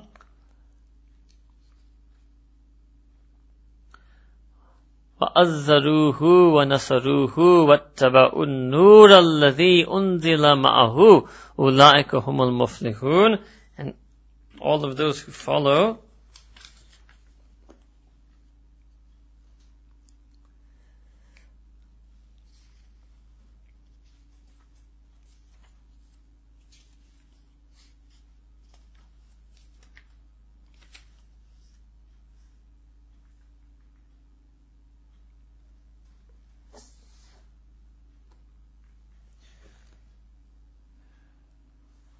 those who honor Nabi Kareem sallallahu wasallam and those who will help him, who believe in him and honor him and help him and follow the light, the nur that was sent down with him, that means Quran al-Kareem, that indeed these are the people, ulaika humul muflihun, these are the ones who will attain felicity and success and will rejoice and these will be the ones who indeed succeed. Okay. Here in Ayah 157, the Mufassirin have mentioned many, many things where Allah subhanahu wa ta'ala has responded to this dua of Sayyidina Musa alayhi salam. Okay, number one, it is describing those people upon whom Allah Ta'ala's mercy will be showered. Who is it that is going to get that wide expanse of mercy? Alladhina yattabi'una rasula. So who is it that is going to get that mercy of Allah subhanahu wa ta'ala? Those who believe and follow in Sayyidina Rasulullah sallallahu alayhi wa. Again, I'd mentioned to you that in Surah Al-Araf and in these surahs, you're going to get lots of mention of the concept of Risala Clear indication that mere Iman or Iman in Allah subhanahu wa ta'ala alone is not sufficient, but a person must believe and now you have follow. Now we have follow. Right? They're alladhina yattabi'una, yattabi'una. That they are those people. So it's a continuation of the previous ayah. فَسَأَكْتُبُهَا That Allah Ta'ala says, I've mandated and prescribed that wasi, rahmah, that wide mercy I have for the people of taqwa, for the people who give zakat, for the people who believe in the verses of revelation, for the people who follow Sayyidina Rasulullah sallallahu alaihi wasallam. So ittibai sunnah. The, the requirement of ittibai sunnah is established by this ayah. And this is what many times in many of our talks we mentioned that the sunnah is not quote unquote sunnah. In other words, following the Prophet ﷺ is not optional. If we want the mercy of Allah subhanahu wa ta'ala, this ayah again, this is Surah Al-Araf, verses number 156 and 157, is clearly establishing that we must follow the sunnah of Sayyidina Rasulullah sallallahu alaihi wasallam if we wish that the mercy of Allah subhanahu wa ta'ala should overwhelm us. And whatever He, ya'muruhum, what He commands, and what yanhahum, and what He prohibits. This is something in addition to. So we must follow all of the commandments and injunctions and teachings that are in Hadith. And we must stay away from all the things that are prohibited in Hadith. We cannot ask this question that where does it say in Quran that it's prohibited? Here's, here's where it says it's in Quran that's prohibited. This is the answer to that question when people ask you. When you tell them about something that is commanded in hadith, they say, where is it commanded in Quran? You should show them Surah Al-Araf, verse 157, يَأْمُرُهُمْ بِالْمَعْرُوفِ That Sayyidina Rasulullah Sam Amr will command you. And you have to do what? يَتَّبِعُونَ You must follow his commands. And if they, if you tell them that in the hadith such and such thing has been prohibited, and they say, well, where in the Quran does it say it's prohibited? So you should show them this ayah, وَيَنْهَاهُمْ That Nabi Kareem Sallallahu has prohibited you from it. And the Quran is saying, يَتَّبِعُونَ You must follow His commands and His prohibitions. If somebody says that, how do I know you're saying the hadith says it's halal? So show them this ayah, وَيُحِلُّ لَهُمُ التَّيِّبَاتِ That Nabi Kareem Sallallahu made, makes halal for you. And if something comes in a date that something is haram and the person says, show me in Quran, you should show them this part of the ayah, وَيُحَرِّمُ عَلَيْهِمْ That Nabi Kareem Sassam makes haram for you, things that are impure. So this is very important. We must understand. And unfortunately, unfortunately, a lot of other people who do Darse Quran, Dora Quran, or they study Quran, they think that Quran equals deen. No. Quran and Nabi Kareem Sallallahu Quran and everything the Quran contains and everything the Quran points to, everything the Quran enjoins on us is deen. So we cannot understand deen from Quran alone. And nobody taking this course or ever listening to this course should ever think such a thing. Alright? And indeed, now what is the, and then, and then, then what is the response to saying? Those who فَالَّذِينَ آمَنُوا بِهِ Those who have iman in Sayyidina Rasulullah sallallahu وَأَذَّرُوهُ and honor Sayyidina Rasulullah sallallahu وَنَصَرُوهُ and help his mission. وَاتَّبَعُوا نُورَ الَّذِي أُنزِلَ مَاهُ And they also follow that Quran that was sent with him. So above يَتَّبِعُونَ الرَّسُولِ and at the end it concludes that they follow the Quran that was revealed with him as well. أُولَٰئِكَ هُمُ الْمُفْلِحُونَ Such people are the ones who are indeed successful who have who attain joy and felicity and success. Right, so this is a very, very important ayah in Quran al-Kareem. Surah Al-Araf, verses 156 and 157. These two ayat make it clear to a person that if they want the mercy of Allah subhanahu wa ta'ala, if they want that the mercy of Allah should be prescribed for them, they must follow each and every commandment and injunction from the sunnah, from the hadith of Sayyidina Rasulullah sallallahu alaihi. And they must stay away from any prohibition. They must view as halal what the hadith says is halal. They must view as haram what the hadith says is haram because the Quran is telling them to do that. Allah subhanahu wa ta'ala is telling them to do that. And this notion of azzaruhu, uh, that they should honor and love, that means they should love him, they should take his name, sallallahu alayhi wasallam, with respect, right? And honoring means that whatever he told them to do and not to do, they do it with a happy heart. They do it happily. They do it with joy, right? That is another way that we honor someone, that we're happy with what they dictate for us. So we should be happy with what He has commanded for us from the maruf. We're happy staying away from what He has prohibited for us. We're happy viewing as lawful what He has made permissible for us. We are completely happy absolutely happy, viewing as prohibited and forbidden, prohibited and forbidden, what He has made prohibited and forbidden to us. Oh, Alright.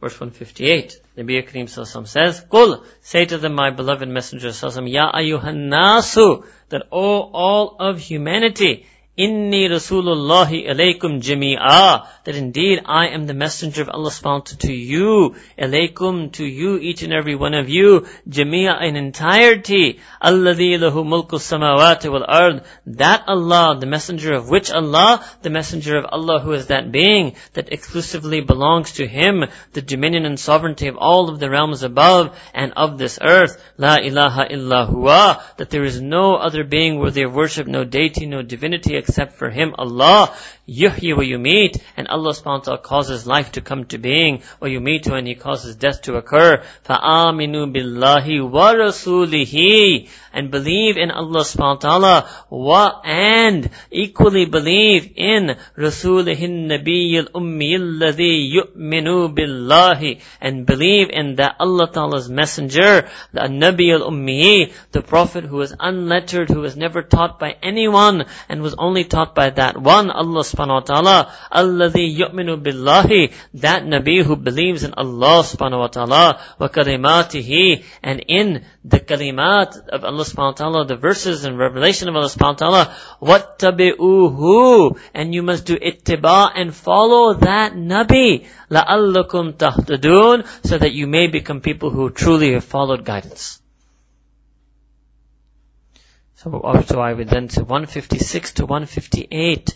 156 to 158, understand, Quran alone, Quran only deen is not Islam.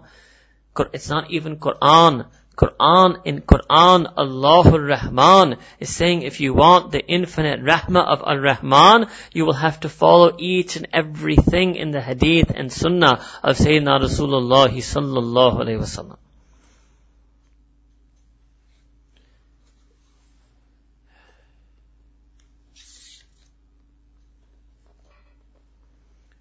Alright.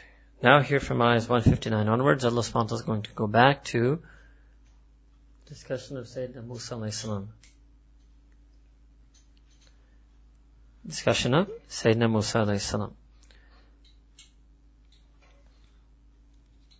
وَمِنْ قَوْمِ مُوسَىٰ أُمَّةٌ يَهْدُونَ بِالْحَقِّ وَبِهِ يَعْدِلُونَ That from amongst the community of Musa alayhi salam, there is an ummah.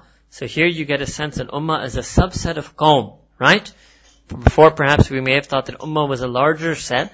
Ummah is a subset of Qawm. So from amongst Qawm, you can say from amongst the entire people of Musa alayhi salam is a Qawm, is a community from amongst them. Yahduna bil haq, that they guide by the truth. Uh, yahduna bil haq, they guide by the truth. Wabihi ya'dilun, and by means of that haq and that truth, they do justice thereby. They do justice and fairness thereby. وقطعنا وقطعناهم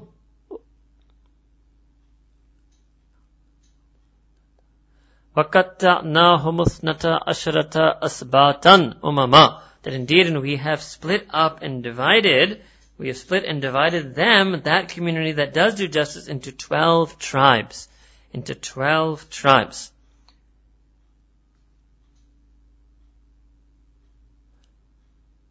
وَأَوْحَيْنَا إِلَى مُوسَى And we revealed to Sayyidina Musa alayhi salam, إِذِ اسْتَسْقَاهُ قَوْمُهُ When all of his people requested a place to drink, requested something to drink. أَنِذْرِبْ بِأَسَاكَ الْحَجَرِ That he should take his staff and strike the boulder, the large rock with it. فَأَنْبَتَسَتْ مِنْ حُثْنَةَ أَشَرَةَ عَيْنًا and then what happened is that gushed forth from that rock and that boulder, twelve springs from it. قَدْ أَلِمَ كُلُّ أُنَاسٍ مَشْرَبَهُمْ And each and every single person, each and every tribe rather, unas, each and every segment of that community, each and every group of people, each and everyone knew their place to drink, mashrabahum, their place to drink and water. وَظَلَلْنَا عَلَيْهُمُ الْغَمَامَ And then we put the shade of clouds over them.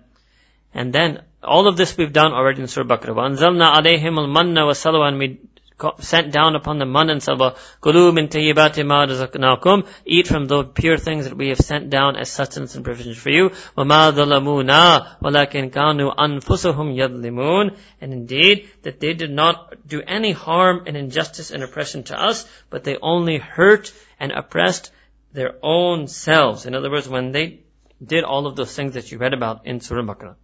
وإذ قيل لهم اسكنوا هذه القرية وكلوا منها حيث شئتم So when it was told to them that reside in this town, settle in this town, and eat as much as you wish from it, however and wherever you wish to eat from it, وَكُلُوا حِتَّةٌ وَادْخُلُوا وَادْخُلُوا الْبَابَ سُجَّدًا And when it was told to them that you should speak humbly, and when you've you should speak humbly and you should say to Allah subhanahu wa ta'ala, Hitta! And we did this for you that, oh Allah, forgive us for our sins. Wadkhulul baba sujadan. And you should enter the gates of this city and this settlement in a state, such a state that you are in sajda. Taghfir lakum khatiyatikum. That Allah ta'ala indeed will forgive for you all of your sins. Sanazidul muhsinin. And indeed Allah subhanahu wa ta'ala says that we've increased the ranks of those who do good and we will increase to those who are the people of virtue. But, فَبَدَّلَ الَّذِينَ ظَلَمُوا مِنْهُمْ But indeed those who were wrongdoers and unjust and oppressors from amongst them, they changed قَوْلًا غَيْرَ الَّذِي قِيلَ لَهُمْ They changed the words of Allah subhanahu wa ta'ala. They changed the statement of Allah subhanahu wa ta'ala, that which was told to them, to something that was other than what was told to them. فأرسلنا عليهم رد فأرسلنا عليهم رجزا من السماء بما كانوا يظلمون. And Allah subhanahu wa ta'ala sends and we sent down a punishment upon them from the skies for their for all of their bima kanu yadlimun because they were perpetually doing injustice. Rijzan can mean a punishment can also mean a pestilence can mean a disease. wasallahu وَاسْأَلْهُمْ عَنِ الْقَرْيَةِ الَّتِي كَانَتْ حَاضِرَةَ الْبَحْرِ That, oh, Nabi Kareem sallallahu asked them about the town by the sea. Asked them about the seaside, the seashore, the shoreside town. When they, it means they, uh, the people of the إِذْ يَعْدُونَ فِي السَّبْتِ When they created transgression in the Sabbath, إِذْ تَأْتِيهِمْ هِيتَانُهُمْ يَوْمَ سَبْتِهِمْ سُرَّعًا وَيَوْمَ لَا يَسْبِتُونَ That when they, when they, this is this something again we've done before, when they transgressed against the Sabbath, they broke the Sabbath, they omitted the Sabbath, when their fish would come up to them and be visible to them with their heads up on the Sabbath,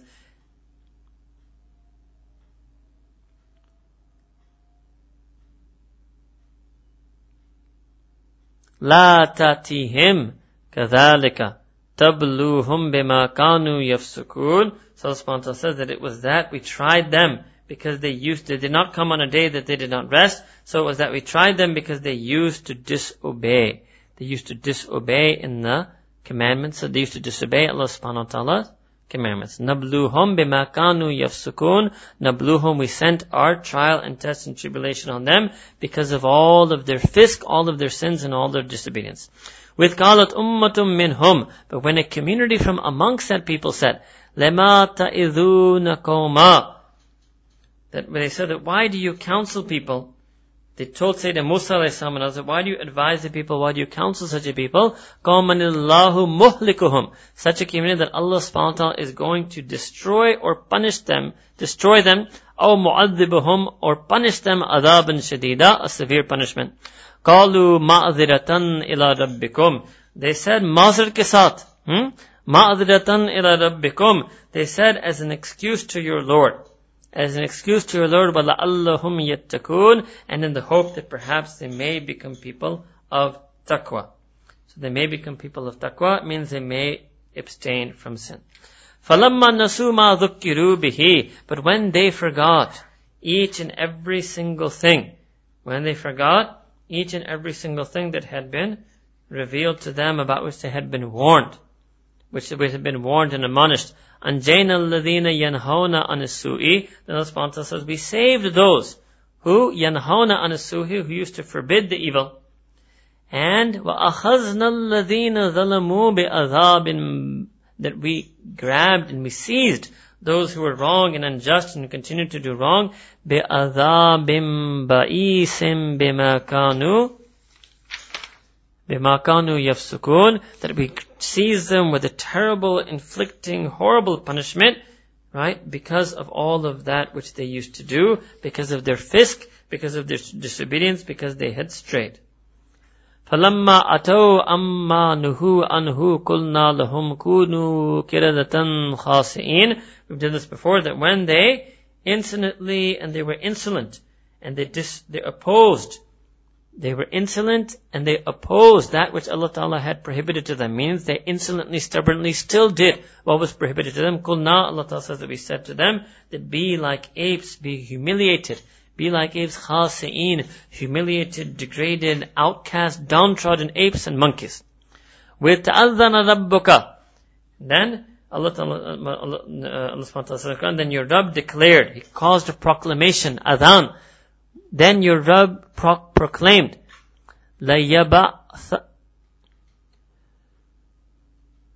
لَيَبْعَثَنَّ عَلَيْهِمْ إِلَى يَوْمِ الْقِيَامَةِ مَنْ يَسُومُهُمْ سُوءَ الْأَذَابِ Then Allah says that He caused a proclamation to be made, vowing, vowing to send against them on the day of judgment, vowing to raise against them until the day of judgment such a people who would inflict them with severe punishment. Until the day of judgment, layab'athanna rabbuka, that their Rabb will surely and definitely send upon them man, such a people, yusumuhum su al-adhab, who will afflict them with the most terrible and horrible of punishments. Inna rabbaka lasari'ul iqab. Indeed know that your Rabb is swift at reckoning, swift to call to account. Wa innahu laghafurur rahim. And at the same time, Allah subhanahu ta'ala is all, and yet Allah ta'ala is also all forgiving and all merciful. So here we have the first thing that we mentioned here, that the Bani Israel, they were told not to fish on the day of the Sabbath. And Allah Ta'ala tested them by causing the fish to appear on the surface, meaning in such abundance on Saturday that they were visible from the surface. And other days they weren't so abundant. So the Jews couldn't resist. They couldn't resist that if we don't fast on Saturdays, we're missing out on such a large catch. So you know they made this hila that they actually put their nets in on Fridays and they left the nets in the water throughout Saturday. And when the fish would swim into those nets and they would be caught in those nets and they would take out those nets at when Saturday ended.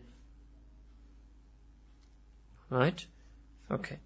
The Bani Israel then were in terms of uh, three groups. The first group were those who did this type of fishing. The second one were those who stayed away from it but didn't stop others. And the third group were those who stayed away and also stopped the other people. So that group who stayed away from it but didn't stop the others, they told the second group who, they, they told the, yeah, that group who stayed away but didn't stop others, they addressed the other group who was staying away and also stopping others, said, why do you bother? Why do you bother to advise and counsel people whom Allah subhanahu wa ta'ala is either going to destroy, muhlikuhum, or Allah ta'ala is going to inflict with them a severe punishment? So these are three communities now within the Jews talking to one another. Right? So group one, those who fished. Group two, who didn't fish but didn't bother to try to stop those who were fishing. And group three, who didn't fish and were also trying to stop those who were fishing. So in that group two said to group three that why do you bother to advise them? So group three replied that because we want to be absolved of any guilt before our Rabb. And so we're hoping, we're hoping that they may have taqwa. Right? We're hoping that they may have taqwa. وَقَالُوا مَعْذِرَةً إِلَى رَبِّكُمْ That we are doing so, so to completely excuse ourselves before your Rabb, that we have nothing to do with it, and in fact we did our level best to stop it. And the second reason why we're bothering, as you put it, to try to stop them is وَلَعَلَّهُمْ يَتَّقُونَ That maybe they may become people of taqwa, and maybe they will stop what they're doing. But the guilty party did not heed their advice. Did not heed the advice given to them. So that is why then Allah subhanahu wa ta'ala says that then we saved those, right? Allah subhanahu wa ta'ala says that we saved those who أنجينا الذين ينهون عن السوء. So we saved those who were forbidding them from fishing. وأخذنا الذين ظلموا. But those who didn't heed them and didn't heed their call to desist and continued in violating the Sabbath, then Allah Ta'ala sees them with a tremendously terrible punishment. Alright. And what was that punishment that they became? Allah Ta'ala commanded and issued out of His word and decree that they should become monkeys, humiliated, disgraced, and degraded monkeys. Alright. Then Allah subhanahu says that your Rabb declared that He will definitely raise against them, until the day of judgment, He will raise against them such people or persons who will inflict severe punishment on them. Right? Now, what does this mean actually? This ayat in Quran actually is fascinating. And if you look the history of the Jews from the time of Sayyidina Musa when they were the chosen ones, but they refused to accept that and they refused to do people of amal and taqwa, then you can look at history. They've been punished and afflicted right up to Hitler and the Holocaust. So this is being mentioned. This is a punishment for them in this world. Allah Ta'ala is mentioning it in Quran. Allah Ta'ala is mentioning this in Quran. And this is going to happen ila yawm al-qiyamah. All the way until the end of time. Man yusumuhum su al-adab. Such people, such communities, such persons that will afflict them with terrible punishments. But when Allah Ta'ala at the end says, وَإِنَّهُ لَغَفُورٌ rahim that for any person from amongst these type of transgressing, rebellious Jews, from that third group type of Jews, who continue to disbelieve in Allah subhanahu wa ta'ala and Quran and Nabi Kareem sallallahu if they make tawbah and they believe, then indeed they will also find that Allah Ta'ala is لَغَفُورٌ rahim is all forgiving, and is all merciful. Alright. Verses now 168 and onward. So subhanahu says, وَقَطَّعْنَاهُمْ فِي الْأَرْضِ أُمَمًا That we divided them onto this earth in different communities. Minhum salihun, and from amongst them there were ones who were righteous. وَمِنْهُمْ دُونَ ذَلِكَ And amongst them there were ones who were other than that, I not righteous. وَبَلَوْنَاهُمْ بِالْحَسَنَاتِ وَالسَّيِّئَاتِ لَعَلَّهُمْ يَرْجِعُونَ And so then Allah says, and for them we tried them. وَبَلَوْنَا We tried them and inflicted them bil hasanat, sometimes giving them bounties and blessings, with sayyah, with sayyat, sometimes afflicting them with first adverse conditions and misfortunes and troubles and calamities. Why? Lallahum yarji'un, so that they may return to Allah subhanahu wa ta'ala. So this means same thing for us, that the changing conditions that we have, sometimes we have favorable conditions, sometimes we have adverse conditions, sometimes we have good fortune, bad fortune, sometimes we have the, Allah Ta'ala's bounties and blessings, and sometimes we have difficulties. All of this is being done, la'allahum yarji'un, so that we may also do ruju' ilallah, we may turn to Allah subhanahu wa ta'ala. وخلف من بعدهم خلف ورثوا ورثوا الكتاب يأخذون أرض هذا الأدنى ويقولون سيغفر لنا وإن يأتهم أرض مثله يأخذوه. ألم يؤخذ عليهم ميثاق الكتاب؟ ألم ألم يؤخذ عليهم ميثاق الكتاب أن لا يقولوا على الله إلا الحق؟ ودرسوا ما فيه والدار الآخرة خير للذين يتقون أفلا تعقلون Alright. Here Allah subhanahu wa saying is that after them, then a later generation was, and then followed after them a later generation that succeeded them. And what was that generation? They inherited that book, right? They inherited Warithul Kitaba, they inherited the book and scripture that was given to them. And what they did is that they did an evil thing, that they seized the prophets of this world. They chose rather to go, يَأْخُذُونَ أَذَى هَذَا الْأَدْنَى هَذَا الْأَدْنَى means this petty, trifling, minute, temporal world. And instead they chose, right, they chose to يَأْخُذُونَ أَذَى هَذَا They chose to grasp the offerings of this petty world. They sought over the prophets of this petty world. وَيَقُولُونَ And what did they used to say? That, you know, we will be forgiven, no problem. We can do this and we will be forgiven. So, and then what, they said that soon we should be forgiven.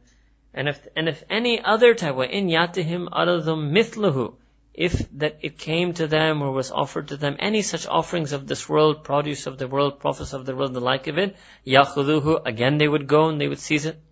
Alam yukhad alayhim mithaqul kitab. So then Allah subhanahu wa ta'ala is saying to them that was not the covenant and pledge, the mithaq, covenant of the kitab, the scripture taken from them?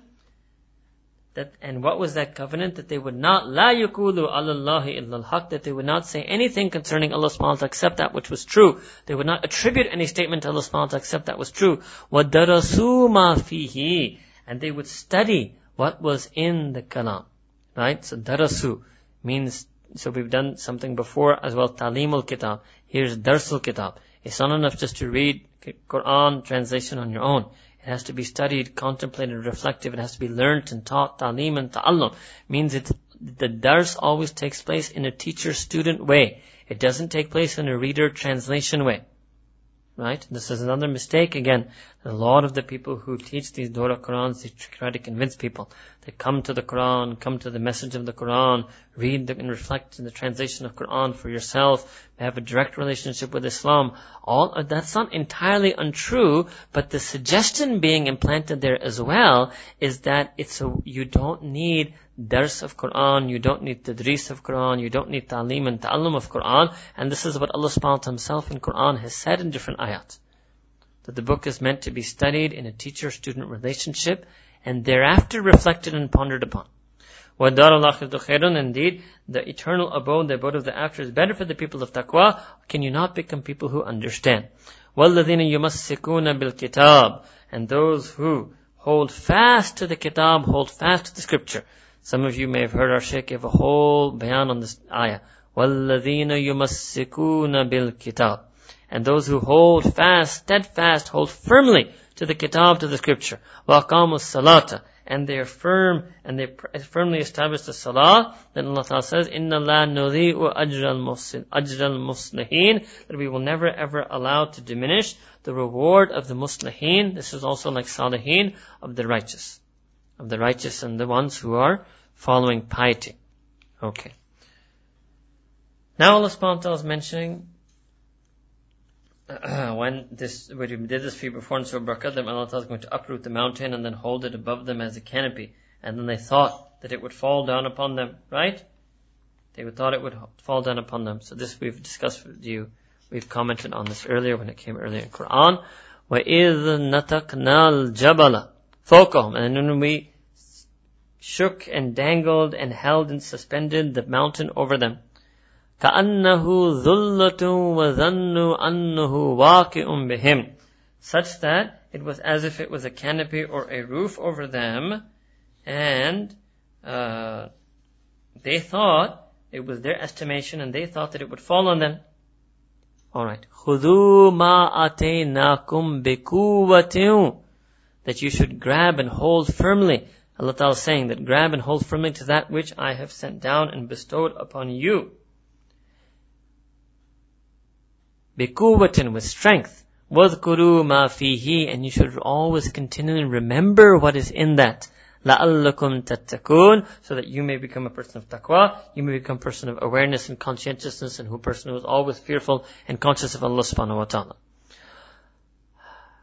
وإذ أخذ ربك من بني آدم من ظهورهم ذريتهم وأشهدهم على أنفسهم ألست بربكم قالوا بلى شهدنا أن تقولوا يوم القيامة إنا كنا عن هذا غافلين Very famous ayah and an ayah that we have many times mentioned to all of you as well. So what is this? When your Rabb brought the descendants of the children of Adam salam from their loins, literally it means from their back.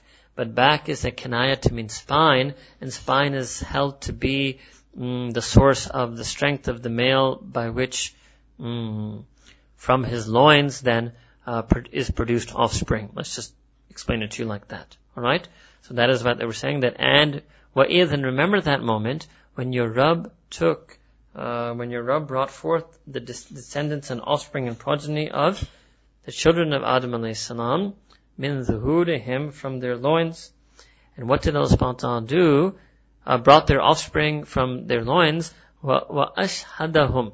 And Allah ta'ala then made them testify, ala anfusihim, about their, concerning their own selves. And what did Allah ta'ala ask them a question? Alastu bi? Then am I not your Rabb?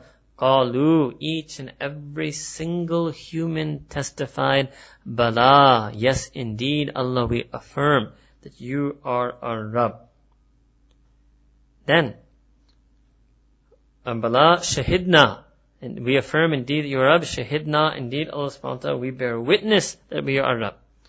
Antakulu, and Allah Ta'ala did all of this, now back to third person, Allah Ta'ala says, Allah Ta'ala does, Antakulu, lest you say, Yawm al-Qiyamati, that on the day of judgment you say, Inna kunna an hadha that indeed we were heedless and unaware of this fact. Of what fact? That Allah Ta'ala is our Rabb. So by doing this is what we sometimes in fancy English call the primordial covenant. Right? And this is where Allah subhanahu wa ta'ala manifested himself in all his resplendent glory and beauty and enabled the arwah, the kulub, to do ru'yat and to gaze upon him and ask them a question, Alastu rabbikum. And every single human soul in that primordial pre-eternal gathering said, Bala. I mean, not pre-eternal, pre-temporal, before this world was made gathering said, Allah indeed we affirm shahidna, we testify to it. And Allah Ta'ala did all of this so that nobody in the day of judgment can claim that they didn't know Rabb existed. So from this ayah, the Islamic theology has extracted that every single human being is responsible for at least theism, at least believing in Allah subhanahu wa ta'ala. There's no way a person can say, I didn't know that there was a God. And there's no way they'd be able to say that on the day of judgment. Second, lest they say, or takulu, or lest you say, innama ashaka aba'una min qablu, that indeed our forefathers committed shirk, ascribed and associated partners responsible before us, وَكُنَّا ذُرِّيَةً min ba'dihim, and we are nothing other than their descendants and their offspring and their followers that have come after them. أَفَتُحْلِكُنَا بِمَا فَعَلَ الْمُبْتِلُونَ And will you destroy us for that was done, uh, that was done by those who mubtilun, those who were simply people following batil and people who were following that which was null and void, for those who followed that which was falsehood. So that Allah is saying is this is, you will no longer be able to say that as an excuse because you've already testified that Allah Ta'ala is your Rabb. So this whole life on earth actually is for us to see whether we are going to be true to this pledge. وَكَذَلِكَ نُفَصِّلُ الْآيَاتِ And thus Allah Ta'ala says, and thus do we clearly exposit and explain our verses of revelation and our signs. وَلَعَلَّهُمْ يَرْجِعُونَ In the hope that perhaps you may have ruju in Allah, that you may return and on, return to the path of Allah subhanahu wa ta'ala. Alright. And this covenant is taken by every single human being. Every single human being. In a hadith uh, narrated in the Musnad Imam Ahmad Rimallahu Ta'ala, he, Nabi Kareem said that after Allah Ta'ala took this pledge, then Allah Ta'ala then addressed humanity and said that I am making the Sabah Samawat, the seven firmaments and realms of that lie above, and the seven earths, witness over you and over your father Sayyidina Adam alayhi as well. That you have taken this. And then later Allah Ta'ala then said, and I shall send Anbiya to you, prophets too who shall remind you of this pledge, and I shall send and reveal scriptural revelations, and books to you, so that you may also be reminded of this pledge. So this is the whole Islamic theology about the origins of humanity and the purpose of humanity. This, and every a Nabi comes to every community. The Surah in Surah Fatir, Surah 35, verse 24 said that a warner passed by every nation. Every single community of insan will get a Nabi, and either that Nabi will bring a scripture, I will be a Rasul, or he will teach and follow a scripture that was revealed to a previous Rasul. So every single human as a community, as an ummah, has the belief in Allah subhanahu wa ta'ala embedded in them, has already testified that Allah ta'ala is their Rabb, and has a prophet and a book that is directed to them. And since the time of Sayyidina Rasulullah sallallahu until the day of judgment, the Quran al-Kareem and the Sunnah of Nabi Kareem sallallahu are eternal hujjat on all of humanity. Okay. Now from verses 175 onwards, the occasion of revelation here is that there's a particular incident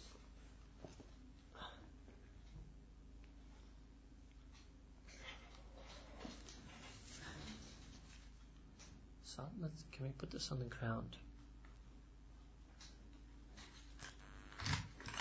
So lift it up. Right.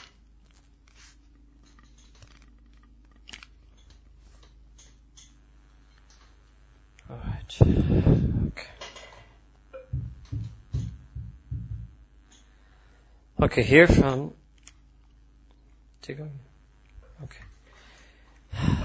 Here from verses 175 onwards, the occasion of revelation of this, Sayyidina Abdullah ibn Abbas has mentioned that there's a person, his name was Bal'am ibn, Bal'am ibn Ba'ura, and he lived in that place where Sayyidina Musa Islam and the community was sent to go and sent to conquer.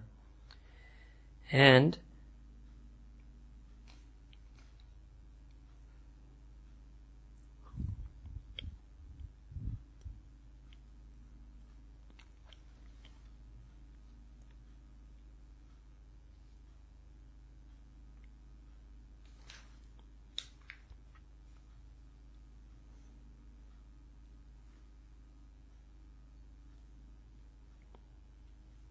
Okay, sorry. In a hadith in Nasai, uh, Sayyidina Abdullah bin Umar was mentioned that the person who's going to be referred to in this verse, his name was Umayyah bin Abi Silt. And this was the person, this Umayyah was the person that Sayyidina Rasulullah invited him to accept the deen of Islam. And Sayyidina Rasulullah recited Surah Yasin to that person. And then this Umayyah, he intended then after the Prophet recited Surah Yasin to him, he intended to accept the deen of Islam. But after he heard about the Battle of Badr, he changed his mind and instead he decided to go and not, not join the community of Medina Munawwara, but instead he went and lived in Taif and he lived thereafter and he died over there as an unbeliever. Right? That he died as an unbeliever. There's some other mufassirun have mentioned that this actual incident is not about is not this incident, but the person being referred to here is somebody who lived in the time of Sayyidina Musa alayhi salam. Right? Alright. Here, I will just translate these ayat for you. So 175 onward, Allah subhanahu wa ta'ala says in Quran, وَاتْلُوا عَلَيْهِمْ That recite to them نَبَأَ الَّذِي آتَيْنَاهُ آيَاتِنَا The incident and the news of that person to whom we had bestowed upon him our signs. فَانْسَلَخَ مِنْهَا But that person chose to withdraw and turn away and spurn the signs of Allah subhanahu wa ta'ala. He passed them by, literally. فَأَتْبَعَهُ الشَّيْطَانُ فَكَانَ مِنَ الْغَاوِينَ Instead what happened? That shaitan, shaitan followed him. Shaitan followed him and pursued him and made him go even more astray. فَكَانَ مِنَ الْغَاوِينَ That he went even further astray. وَلَوْ شِئْنَا Yet if we had wished to do so, لَرَفَعْنَاهُ بِهَا That indeed we would have elevated him by those signs. We would have increased his rank by means of those signs. وَلَكِنَّهُ However, that person, what did that person choose to do? أَخْلَدَ إِلَى الْأَرْضِ He chose to أَخْلَدَ Remember Khalidin? He chose to, he inclined towards the earth. He chose to make the earth the be-all, his life on earth the be all and end all of his life, and he spurned the signs of Allah subhanahu wa ta'ala. Wattaba hawa'u, and he followed his own whims and desires. فَمَثَلَهُ كَمَثَلِ الْكَلْبِ So thus his example is like the example of a dog. Of a dog. In tahmil alayhi. That if you place a load upon it, a burden upon it, then yalhath. Then what will happen? It will hang out its tongue. Oh, Let's switch to this other. Yalhath, okay. Yalhath, oh, tatrukhu yalhath. If you place a burden on it, then it will hang out its tongue. Some have translated this that if you attack it, it will hang out its tongue. And then if you leave it, it will hang out its tongue. Right? If you leave it alone, it will hang out its tongue. So it means in this dog is always hanging out its tongue either way whatsoever. So this person is being likened to a dog. And this example of a dog is like the example of the entire community and all such nations and peoples who repudiate and reject in our verses in Revelation and deny and reject our signs. Now Allah subhanahu wa ta'ala is saying that relate the tale to them, Nabi Karim Sassam, that you should narrate to them these tales, you should relate to them the tales, you should narrate the parables to them, لَعَلَّهُمْ يَتَفَكَّرُونَ So that they may ponder and reflect and learn therefrom. سَاءَ مَثَلًا الْقَوْمُ الَّذِينَ كَذَّبُوا بِآيَاتِنَا وَأَنفُسَهُمْ كَانُوا يَظْلِمُونَ And evil indeed, and terrible indeed, and a bad example are those who rejected our verses and denied our signs, and by means of that they only oppressed their own souls. وَمَنْ يَهْدِ اللَّهُ فَهُوَ الْمُهْتَدِي And each and every such person who, whom Allah subhanahu wa ta'ala guides, that person will be rightly guided. And وَمَن يُضْلِلْ فَأُولَٰئِكَ هُمُ الْخَاسِرُونَ And indeed, whomsoever and every such person that Allah subhanahu wa ta'ala leads astray, all such people will be in a state of complete and absolute loss. It can also mean there will be such people who will be eternal loss, they will be losers in all of it, for all of eternity.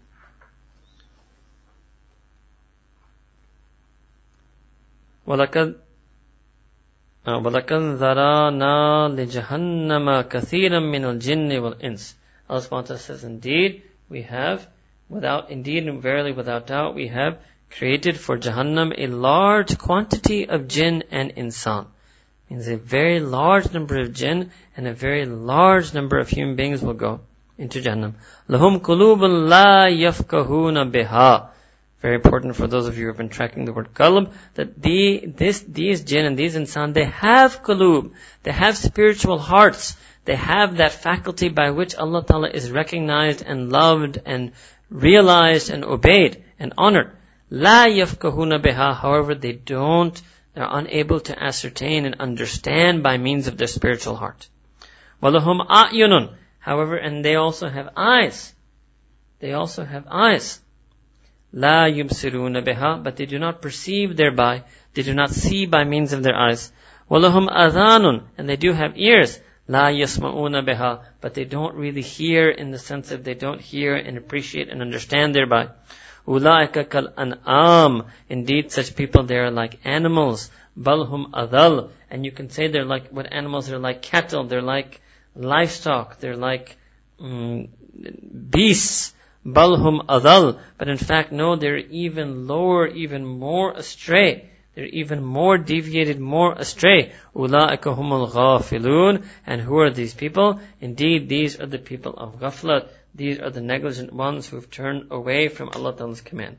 So this suggests that there are some men and jinn, and a large number of men and jinn, kathiram min al jinn a large amount of men and jinn, of humanity and jinn, who, who, who lack their spirituality, who are unable to think spiritually, and they're even worse than animals and cattle, and they're the ones who are negligent and neglectful and heedless of Allah subhanahu wa ta'ala's commands. What does this mean that they're even worse than animals?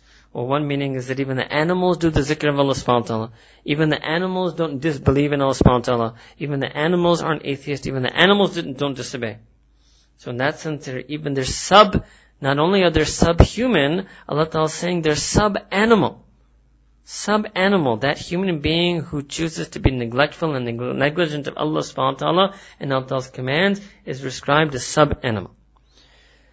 Now comes another famous verse of Quran al-Kareem 180. وَلِلَّهِ الْأَسْمَاءُ الْحُسْنَى فَادْعُوهُ بِهَا and to Allah subhanahu wa ta'ala alone belongs the infinitely, all of the infinitely beautiful and virtuous and noble names.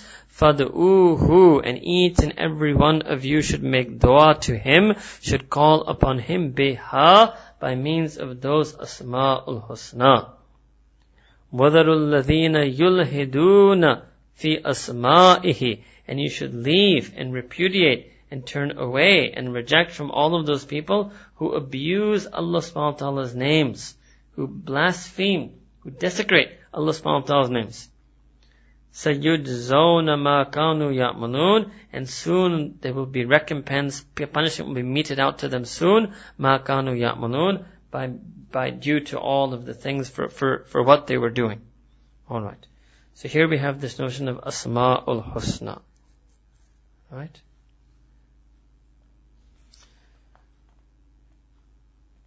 Here you will find many, you will find discussion of some of Allah Ta'ala's Asma Husna Quran Kareem in Surah Bani Israel, Surah number 17, verse 110, and most famously, most people recite Surah Hashr, Surah 59, verses 22 to 24.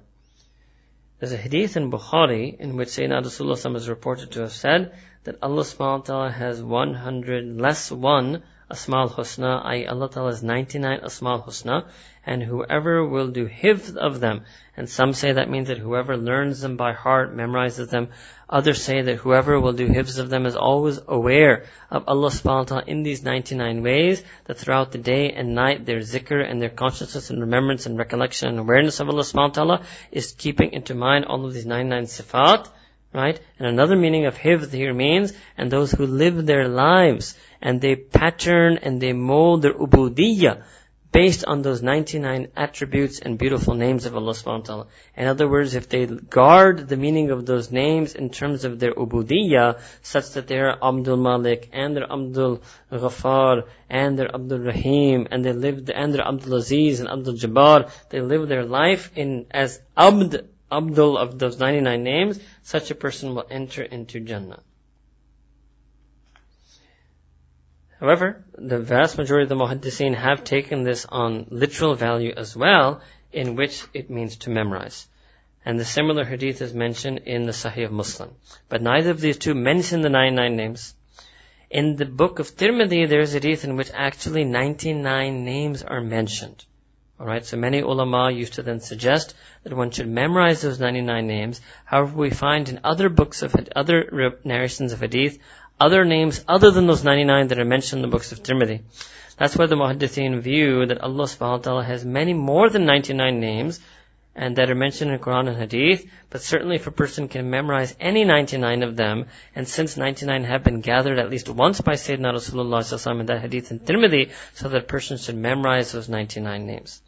And the ulama also used to feel that if a person recites those 99 names and then makes dua, as many of us may know that our sheikh sometimes does, then that person's du'as are accepted due to the, the recitation of those 99 names, those Asma al-Husna. Now once we had actually started teaching you those 99 names, and I think we got about 10 or 15 done, and then that was interrupted.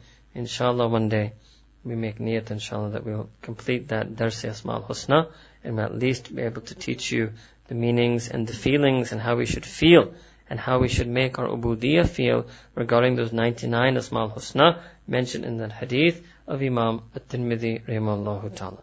Alright. Verse number 181. Verse number 181.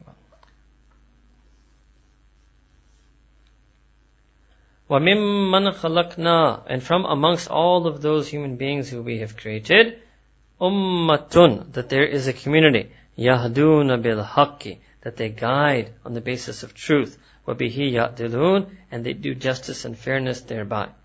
وَالَّذِينَ كَذَّبُوا بِآيَاتِنَا And as for those who repudiate and reject our signs, our verses of revelation and our signs, سَنَسْتَدْرِجُهُمْ مِنْ حَيْثُ لَا يَعْلَمُونَ That we will gradually, slowly bring them to per- perdition and destruction without them even knowing whatsoever. They won't even see it coming in a manner which they will not even perceive. وَأُمْلِي لَهُمْ إِنَّ كَيْدِي And Allah subhanahu wa ta'ala says, and what we will do is we shall grant respite to them, we will grant them some reprieve. Right?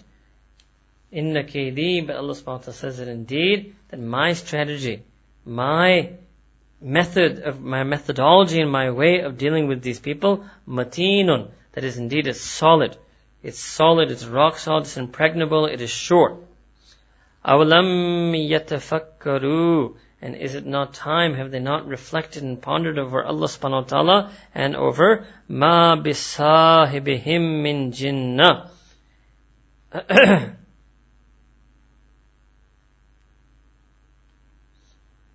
ma bisahibihim min jinnah, and know that their companion is not possessed, is not a jinn. Alright, this was another accusation that the mushrikin of Makkah made of Sayyidina Rasulullah Sallallahu Jinnah can here mean, number one, being a jinn or possessed by a jinn.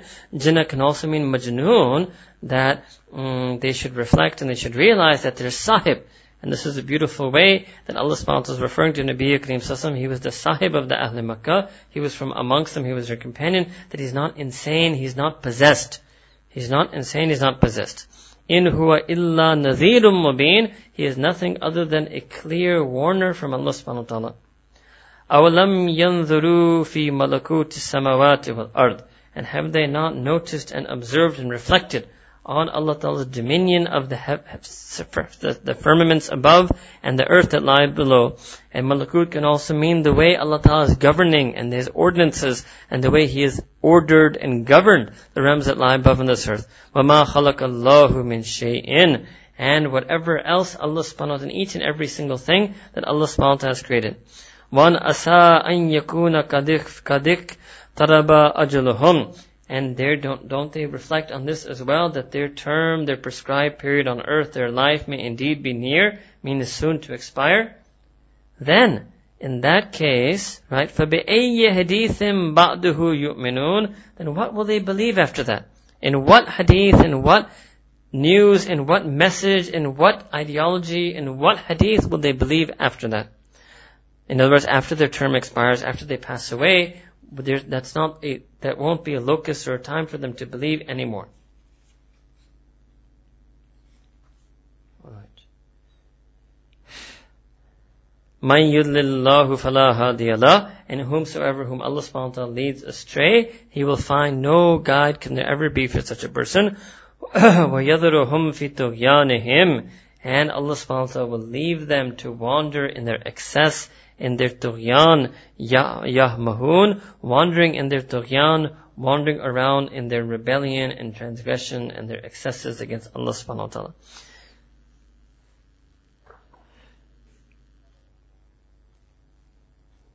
This notion of istidraj, Nabi Kareem mentioned hadith, that when you see that Allah Ta'ala grants a person the treasures of this world despite their sins, then know that this is istidraj, this is that mohla, that reprieve, respite that comes from Allah subhanahu wa ta'ala, which makes that person increase, increase, increase in their sin until finally they are seized and overtaken by the punishment of Allah subhanahu wa ta'ala. Alright. So here Allah subhanahu wa ta'ala, when He mentioned their ajal, Allah ta'ala is also mentioning that not just the creation of the samawat and the ard, but also reflecting on death, the nature of death, and the fact that each and every one of us will die, reflecting on death and dying will also lead a person to the belief in Allah subhanahu wa ta'ala and the belief in the akhirah.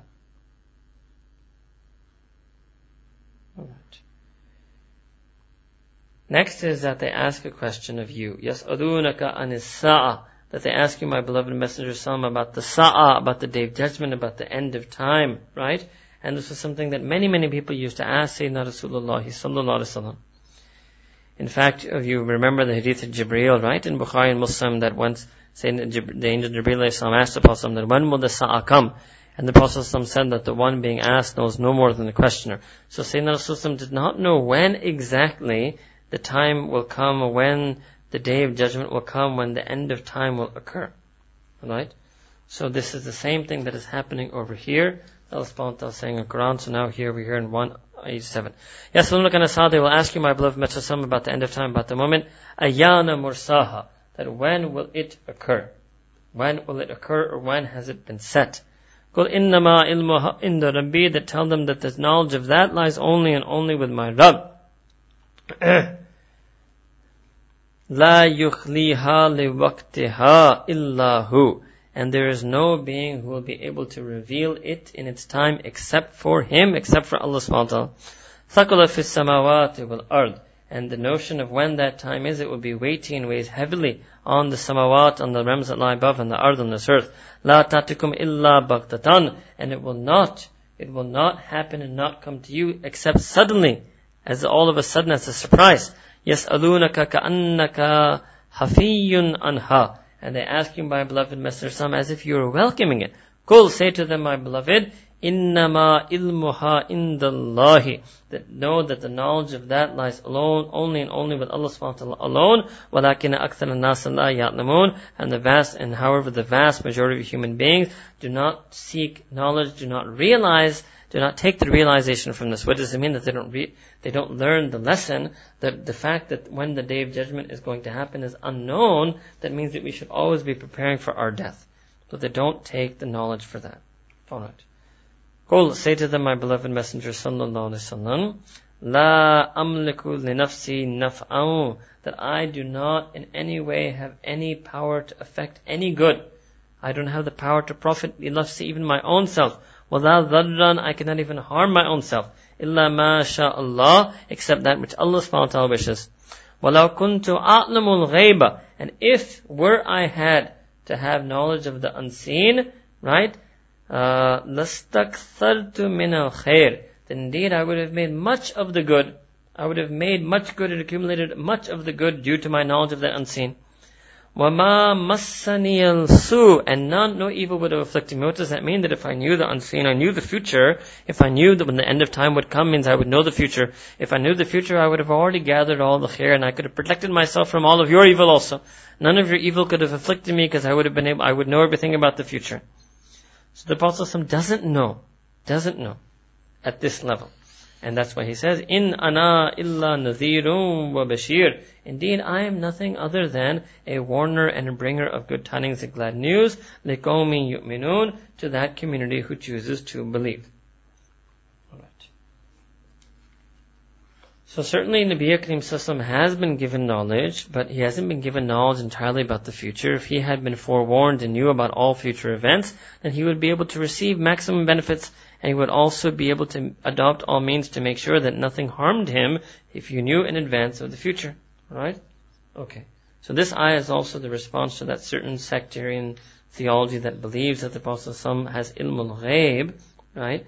So saying the same knowledge of the unseen knows as much as Allah subhanahu wa ta'ala does about the unseen. Clearly it is being mentioned here that the Nabi does not know as much as Allah subhanahu wa ta'ala knows about the unseen. Verse 189, we're going to keep you a little bit today. Inshallah, I want to finish Surah Al-Araf. So verse number 189, Qul! Oh no, this is done. Verse number 89.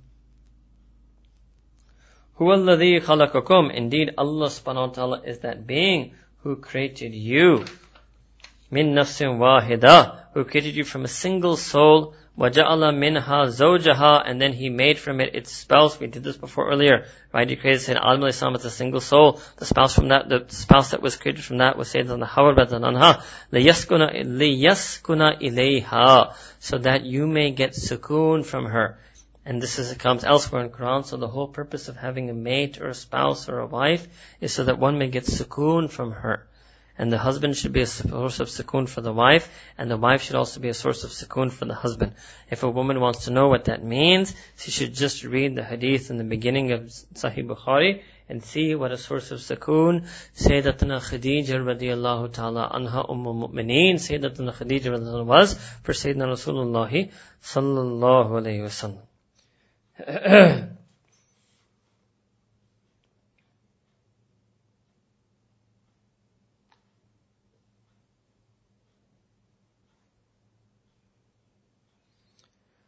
فَلَمَّا تَغَشَّاهَا And at that moment, when he, uh, you can say that he found a comfort from her, he mated from her, hamalat hamlan khafifa, that then she bears a light burden that she carries with her, فَمَرَّتْ bihi, and then she goes about it.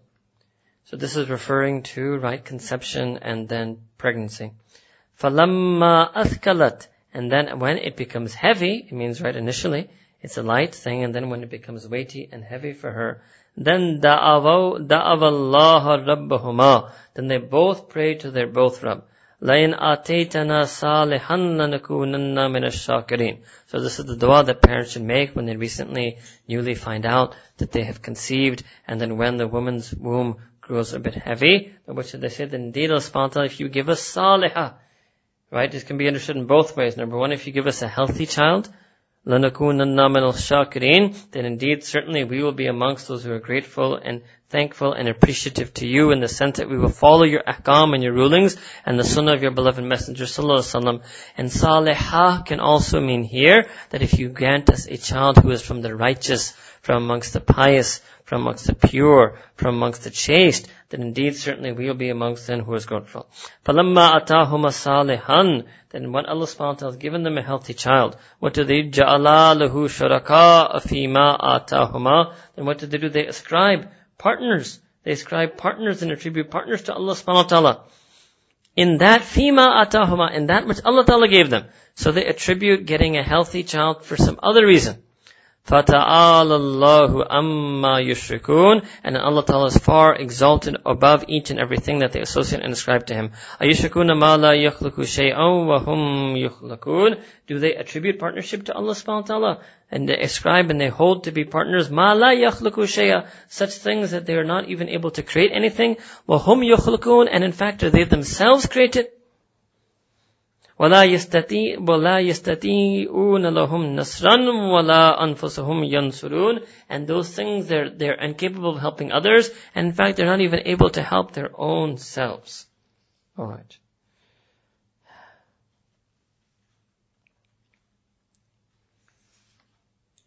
hear much here about this issue of sukoon but I've already discussed this with you the importance of being a good husband and being a good wife sometimes what happens is, is that parents also, uh, I was talking about parents, that they forget Allah subhanahu wa ta'ala.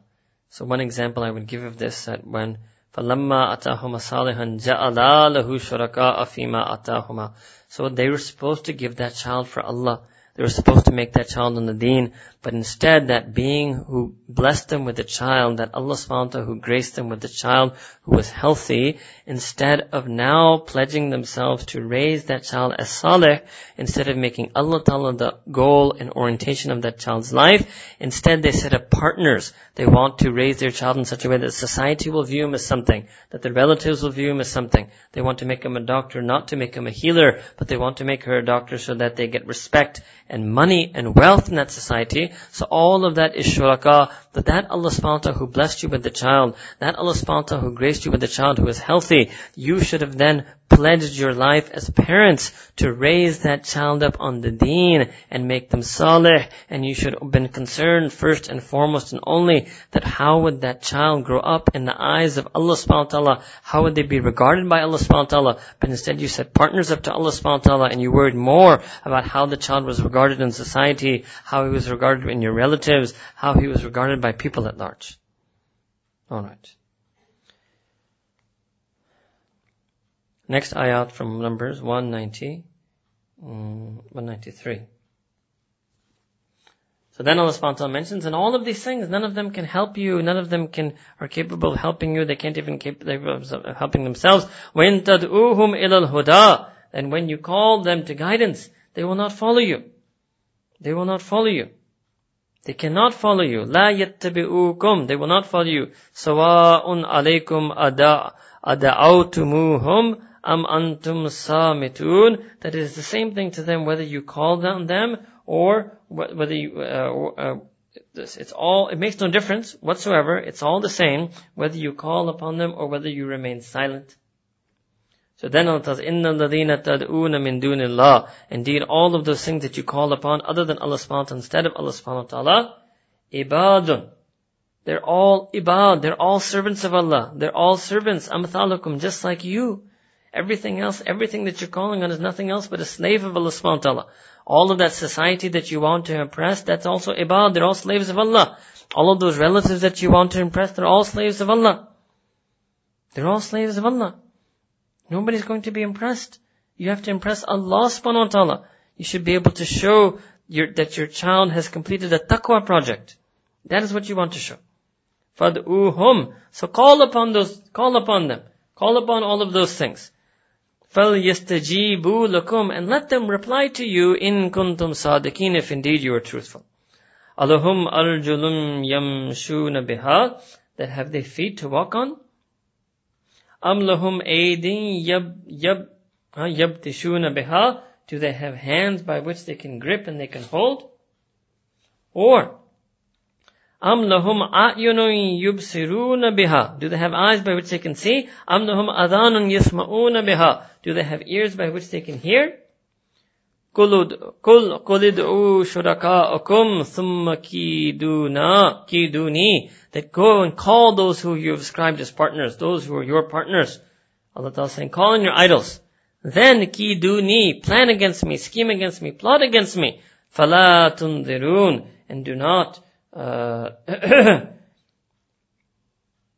call upon it and scheme against me, فَلَا تُنْذِرُونَ And don't let up at all.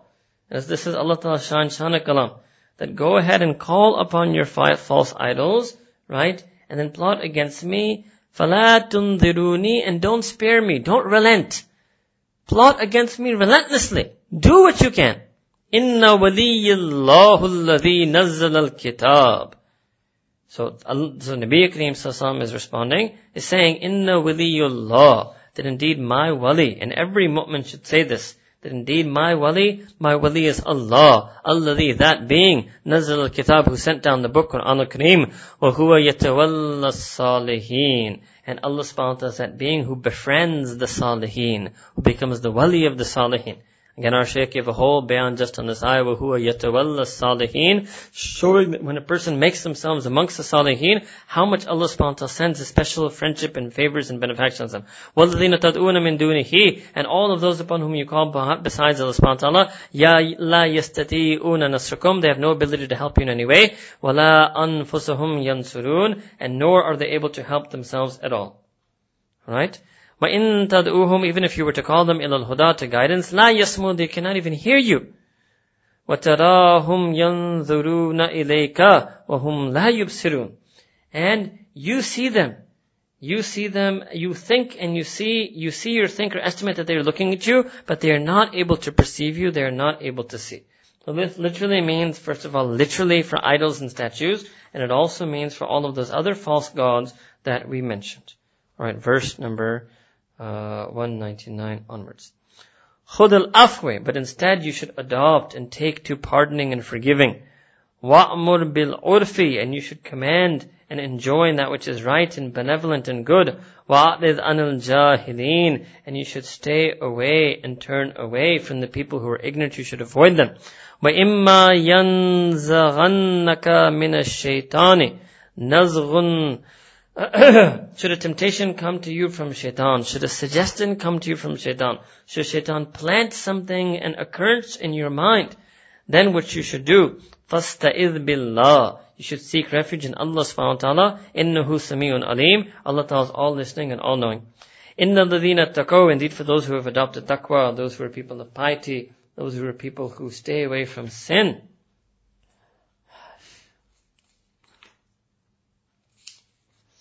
Here there's much, you know, I would just say very here quickly. Number one, to be forgiving. And all of you have seen examples in Quran al Kareem saying Yusuf salam was forgiving all his brothers, how Sayyidina Rasulullah was forgiving over the Ahl Makkah after Fatih Makkah. So we should learn to become people who are forgiving with one another. And number two, we should enjoin and invite and always trying to be a source of good and bring people to good and be a source of khair in our homes and our communities. And we should not try to engage those who are ignorant. We should not try to debate and refute those who are ignorant. وَأَعْرِضْ عَنَ الْجَاهِلِينَ We should simply ignore. We should simply ignore the ignorant. The ignorant are such that they're only worthy of being ignored. And if ever shaitan casts a temptation or places a temptation in our heart and in our mind, we should seek refuge in Allah subhanahu wa ta'ala. We should seek refuge in Allah subhanahu wa ta'ala. Right? And this is obviously by saying, A'udhu billahi minash shaitan rajim, generally speaking, and also general, and generally seeking refuge in Allah subhanahu wa ta'ala. And Sayyidina Rasulullah also mentioned in hadith that is in Sahih Bukhari, that if a person feels anger inside themselves, because that is one feeling that shaitan sometimes implants in a person, so the Prophet said that a person, he said that I know of such a phrase that will eliminate a person's anger when it swells up inside of them. And what is that phrase? A'udhu billahi minash shaitan rajim. Alright That is a tried and trusted cure for anger and is also a cure for the whisperings of shaitan. Now we're on verses 201. So very, we're almost done. 206. Verse 201. إِنَّ الَّذِينَ اتَّقَوْا إِذَا مَسَّهُمْ طَائِفٌ مِّنَ الشَّيْطَانِ Indeed, those who have taqwa, who are conscientious, aware of Allah subhanahu wa ta'ala, Allah subhanahu if an impulse from shaitan strikes them, literally it means if an impulse from, uh, if you can say an impulse from shaitan brushes up against them, Tadhakkaru, they make zikr. They remember Allah subhanahu wa ta'ala. They engage in zikrullah. They become mindful of Allah subhanahu wa ta'ala. فَإِذَا هُمْ مُبْصِرُونَ And thus then their eyes instantly open. They immediately see what shaitan is trying to do, how he's trying to trick them. So this is the importance of zikrullah. And earlier we did a few days ago that what does Iblis try to do? He tries to take a person away first from zikr and then from salah. Why? Because when a person does zikr, they become immune to the whisperings and implantations and uh, thoughts that shaitan tries to put inside a person. وَإِخْوَانُهُمْ يَمُدُّونَهُمْ فِي الْغَيِّ And what happens that their brethren, their brethren. What is that? The shayateen pull their brethren into deviation. So those who don't avoid the shayateen, they are further pulled into sin. They're pulled further into sin and deviation and error. ثُمَّ لَا يُكْسِرُونَ And they don't halt at all. Unceasingly do they fall into that. Then koi kasr nahi chhodte. That's what you say in Urdu. La yuksirun. They unceasingly do this. وَإِذَا لَمْ تَعْتِهِمْ بِآيَةٍ قَالُوا So whenever, and if you do not bring them a sign, right? Let me just mention this here. So the way that you should also Remember that Allah Ta'ala Surah An-Nas has taught us to seek refuge in Allah Subhanahu Wa Ta'ala min sharri waswasil khannas alladhi yuwaswisu fi sudurin nas that that person of the evil of the sneaking whisperer who waswisu fi sudurin nas who whispers into the hearts of humanity min al jinnati wan nas whether it's an agent from shaitan one of the shayateen from the jinn or whether it's any of the shayateen from the human beings. So when a person has taqwa, does dhikr, then their eyes instantly open, they immediately realize what shaitan is doing, and they can save themselves from whatever falsehood, whatever trap that he is trying to bring them into. Okay, and if you do not bring them a sign, وَإِذَا لَمْ تَعْتِهِمْ بِآيَةٍ If you do not bring them a sign, قَالُوا What will they say? لَوْ لَجْتَبَيْتَهَا That if, why haven't you made a selection? Why haven't you chosen some miracle? Why haven't you done something? قُلْ إِنَّمَا أَتَّبِعُ مَا يُوحَى إِلَيَّ So say to them, my beloved Messenger that you're not able to create miracles on your own anyway. I only and only follow ma yuha ilayya, that which has been revealed to me, min rabbi, from my Rabb. From my Rabb. هَذَا بَصَائِرُ مِن رَبِّكُمْ And this is indeed the insights, the insights from your Rabb. And what is it? It is wahudaw wa rahma, and it is a guidance and a mercy liqawmi yu'minun to a community that is chosen to be of believers. Alright? So what happens here that some of the kuffar, they requested for miracles and they said that we'll believe in the Prophet if you recite these miracles. So, and they would say that why don't you do this miracle? Why don't you choose that miracle? Why don't you do that miracle? So Sayyidina no. I'm only following wahi. And my call to you is also to follow that same wahi from Allah subhanahu wa ta'ala. And inside that wahi, inside that Quran is basairum min rabbikum, is deep insights from your Rabb, wa hudam wa rahma, and deep guidance and deep mercy, but for such a community that is going to choose to believe. Then Allah subhanahu wa ta'ala says in Quran, وَإِذَا قُرِئَ الْقُرْآنُ فَاسْتَمِعُوا لَهُ وَأَنْسِتُوا لَعَلَّكُمْ تُرْحَمُونَ And indeed when the Quran Kareem is recited, فَاسْتَمِعُوا You should listen to it intently. Wa ansitu, and you should be silent. لَأَلَّكُمْ تُرْحَمُونَ So that Allah Ta'ala's mercy may depend upon you, so that you may experience the mercy of Allah subhanahu wa ta'ala. So what does this mean? That for Quran we must do istima. Istima is more intense than just listening. It means listen, reflect, internalize, imbibe. We should listen to the Quran deeply and imbibe it, and we should be silent. It literally means be silent, but it also means we should not let anything rival the Quran. We should not listen that so and so says this is not, this is, this, this is, this, so and so gives you some weird understanding of Quran, you should silence all of those other thoughts and all of those other false ideologies. You should silence all of them and your heart's your heart's deep listening and intent attraction should be only and only directed towards Quran al-Karim. Right? Just so you know, there are many ahkam that the fuqaha have taken out from this. One ruling, I will just give you an example that Imam Muslim rahimahullah reports a sahih hadith in which Sayyidina Rasulullah said that a person should remain silent. That a person should remain silent when they're praying salah behind an imam. So when a person is in congregational prayer, they should not recite Quran. And one other dalil that the fuqaha of Hanafi madhab take is this ayah of Quran. That when the Quran is being recited, you should listen to it intently. That is for Fajr, Maghrib, and Isha. And otherwise you should be silent. That is for, even if you can't listen to it, still you should be silent, and that covers O Zohar and Asr. Alright. Now Allah subhanahu us 205. Alright, and I want you to know also that verse number 206 is an ayat of sajda. It's the first ayat of sajda that has come. So I'm not going to recite that for you in Arabic. I'm going to recite 205 in Arabic and I'm only going to translate 206 and inshallah we'll be done with Surah Al-A'raf. You can recite it at home if you want and when you recite it, you must make sajda. The way to make sajda tilawat, by the way, I'll, I'll tell you that at the end. Okay. وَاذْكُرْ رَبَّكَ فِي نَفْسِكَ تَضَرُّعًا وَخِيفَةً وَدُونَ الْجَهْرِ مِنَ الْقَوْلِ This is the ayah that many times we mentioned to you is mentioning a particular way and make dhikr of your Rabb. Make dhikr of your Rabb. Remember your Rabb. Fi nafsik, inside yourself, within your own soul. Tadarruan humbly. Wa khifatan, silently, secretly.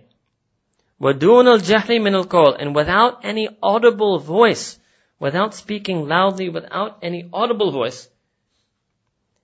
Bil ghuduwi wal asali. What does this mean? That you should remember Allah Ta'ala in the mornings and in the evenings.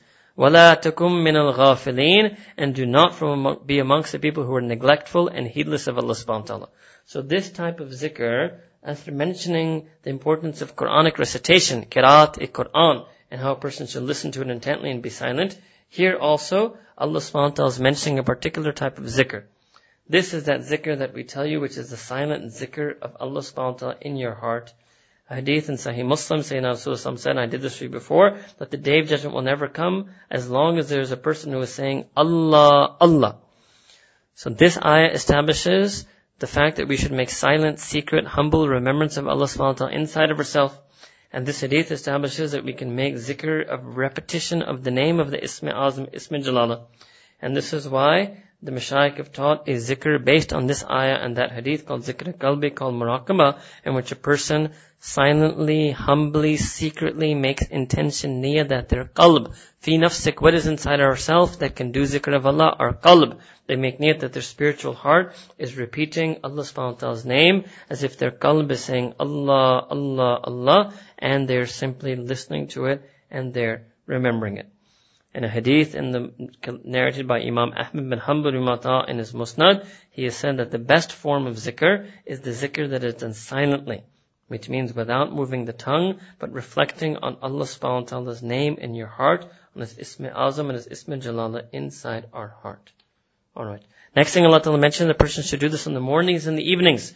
That's why you would see in Urdu the Mashayikh says, Subah or Sham ki mamulat that this is something that they do in the morning and the evening. And if they do that zikr in the morning and the evening, then وَلَا تَكُمْ مِنَ غَافِلِينَ Then they would be doing amal on this ayah, that they would have not have let themselves be amongst the people who are heedless.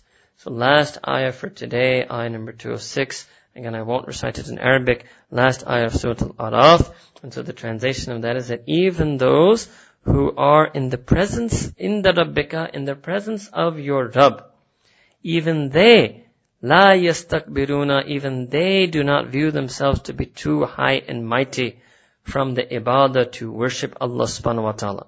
Right? And what do they do? They do the tasbih of Allah subhanahu wa ta'ala. They're always glorifying and magnifying Allah subhanahu wa ta'ala. And they make sujood to Allah subhanahu wa ta'ala. So who are the, they prostrate to Allah subhanahu wa ta'ala. Who are these people? It means the angels.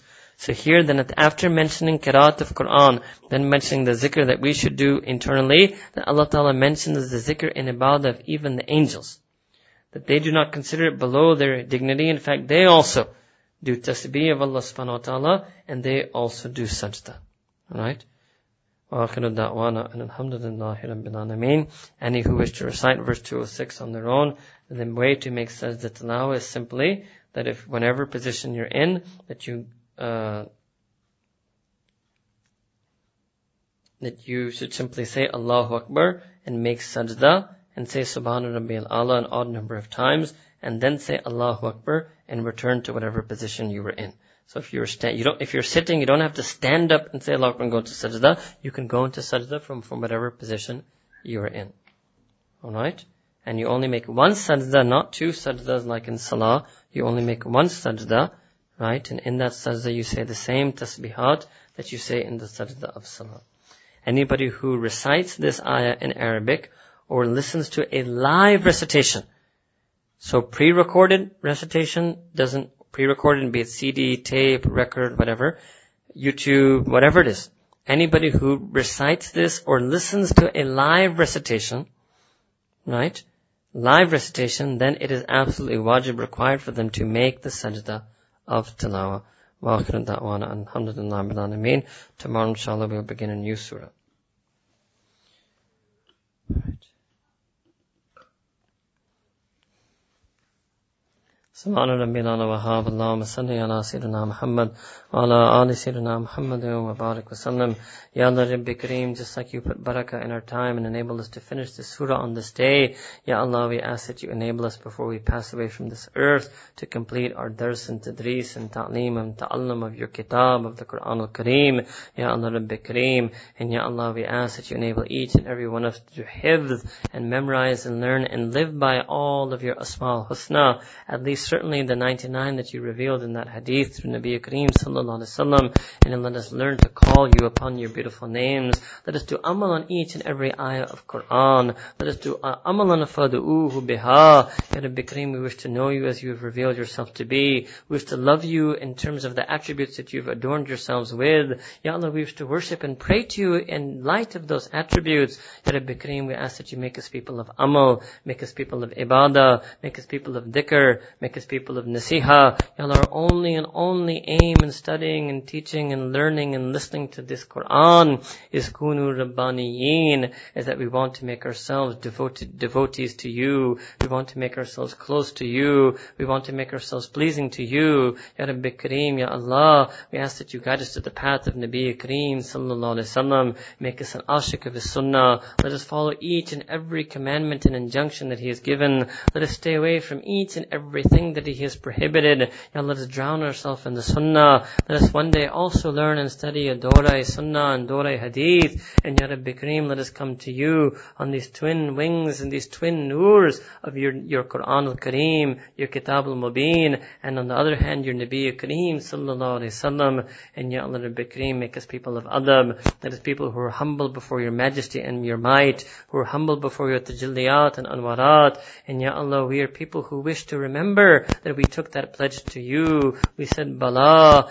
when you asked us, Alastu bi Rabbikum, each and every one of us, Ya Rabbi Kareem, we said Bala, again in this world, in a, state, in a wakeful, conscious state on this world, Ya, in this world, Ya Allah, we say once again to you, Bala, that Ya Allah, we affirm and we testify against ourselves that you and you alone are our Rabb. Ya Allah, let us live up to the dictates of being your Abd. Let us learn and understand what it means that you and you alone are our Rabb. Let us live our life like Abdul Rabb. Ya Allah, Ya Rabbi Kareem. And Ya Allah, we ask that you join us once again in your presence in the divine realm, and you let us gaze upon you once again in all of your sha'an and all of your azmat and all of your anwarat and fuyuzat, and that you grant us your, your, your, your ru'ya over and over again in the akhirah, and that you join us with the anbiya and nabiyeen and siddiqeen and shuhada and salihin in your Jannatul Firdaus. Ya Rab, Ya Rabbil Alameen. Allahumma ajirna min al-nar. Allahumma inna na'udhu bika min al-nar.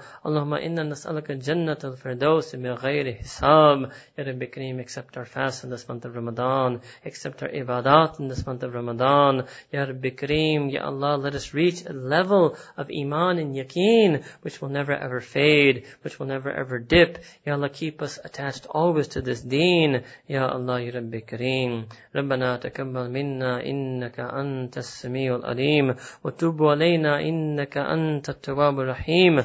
وصلى الله تعالى على حبيبه سيدنا محمد وعلى آله وأصحابه أجمعين. برحمتك يا أرحم الراحمين.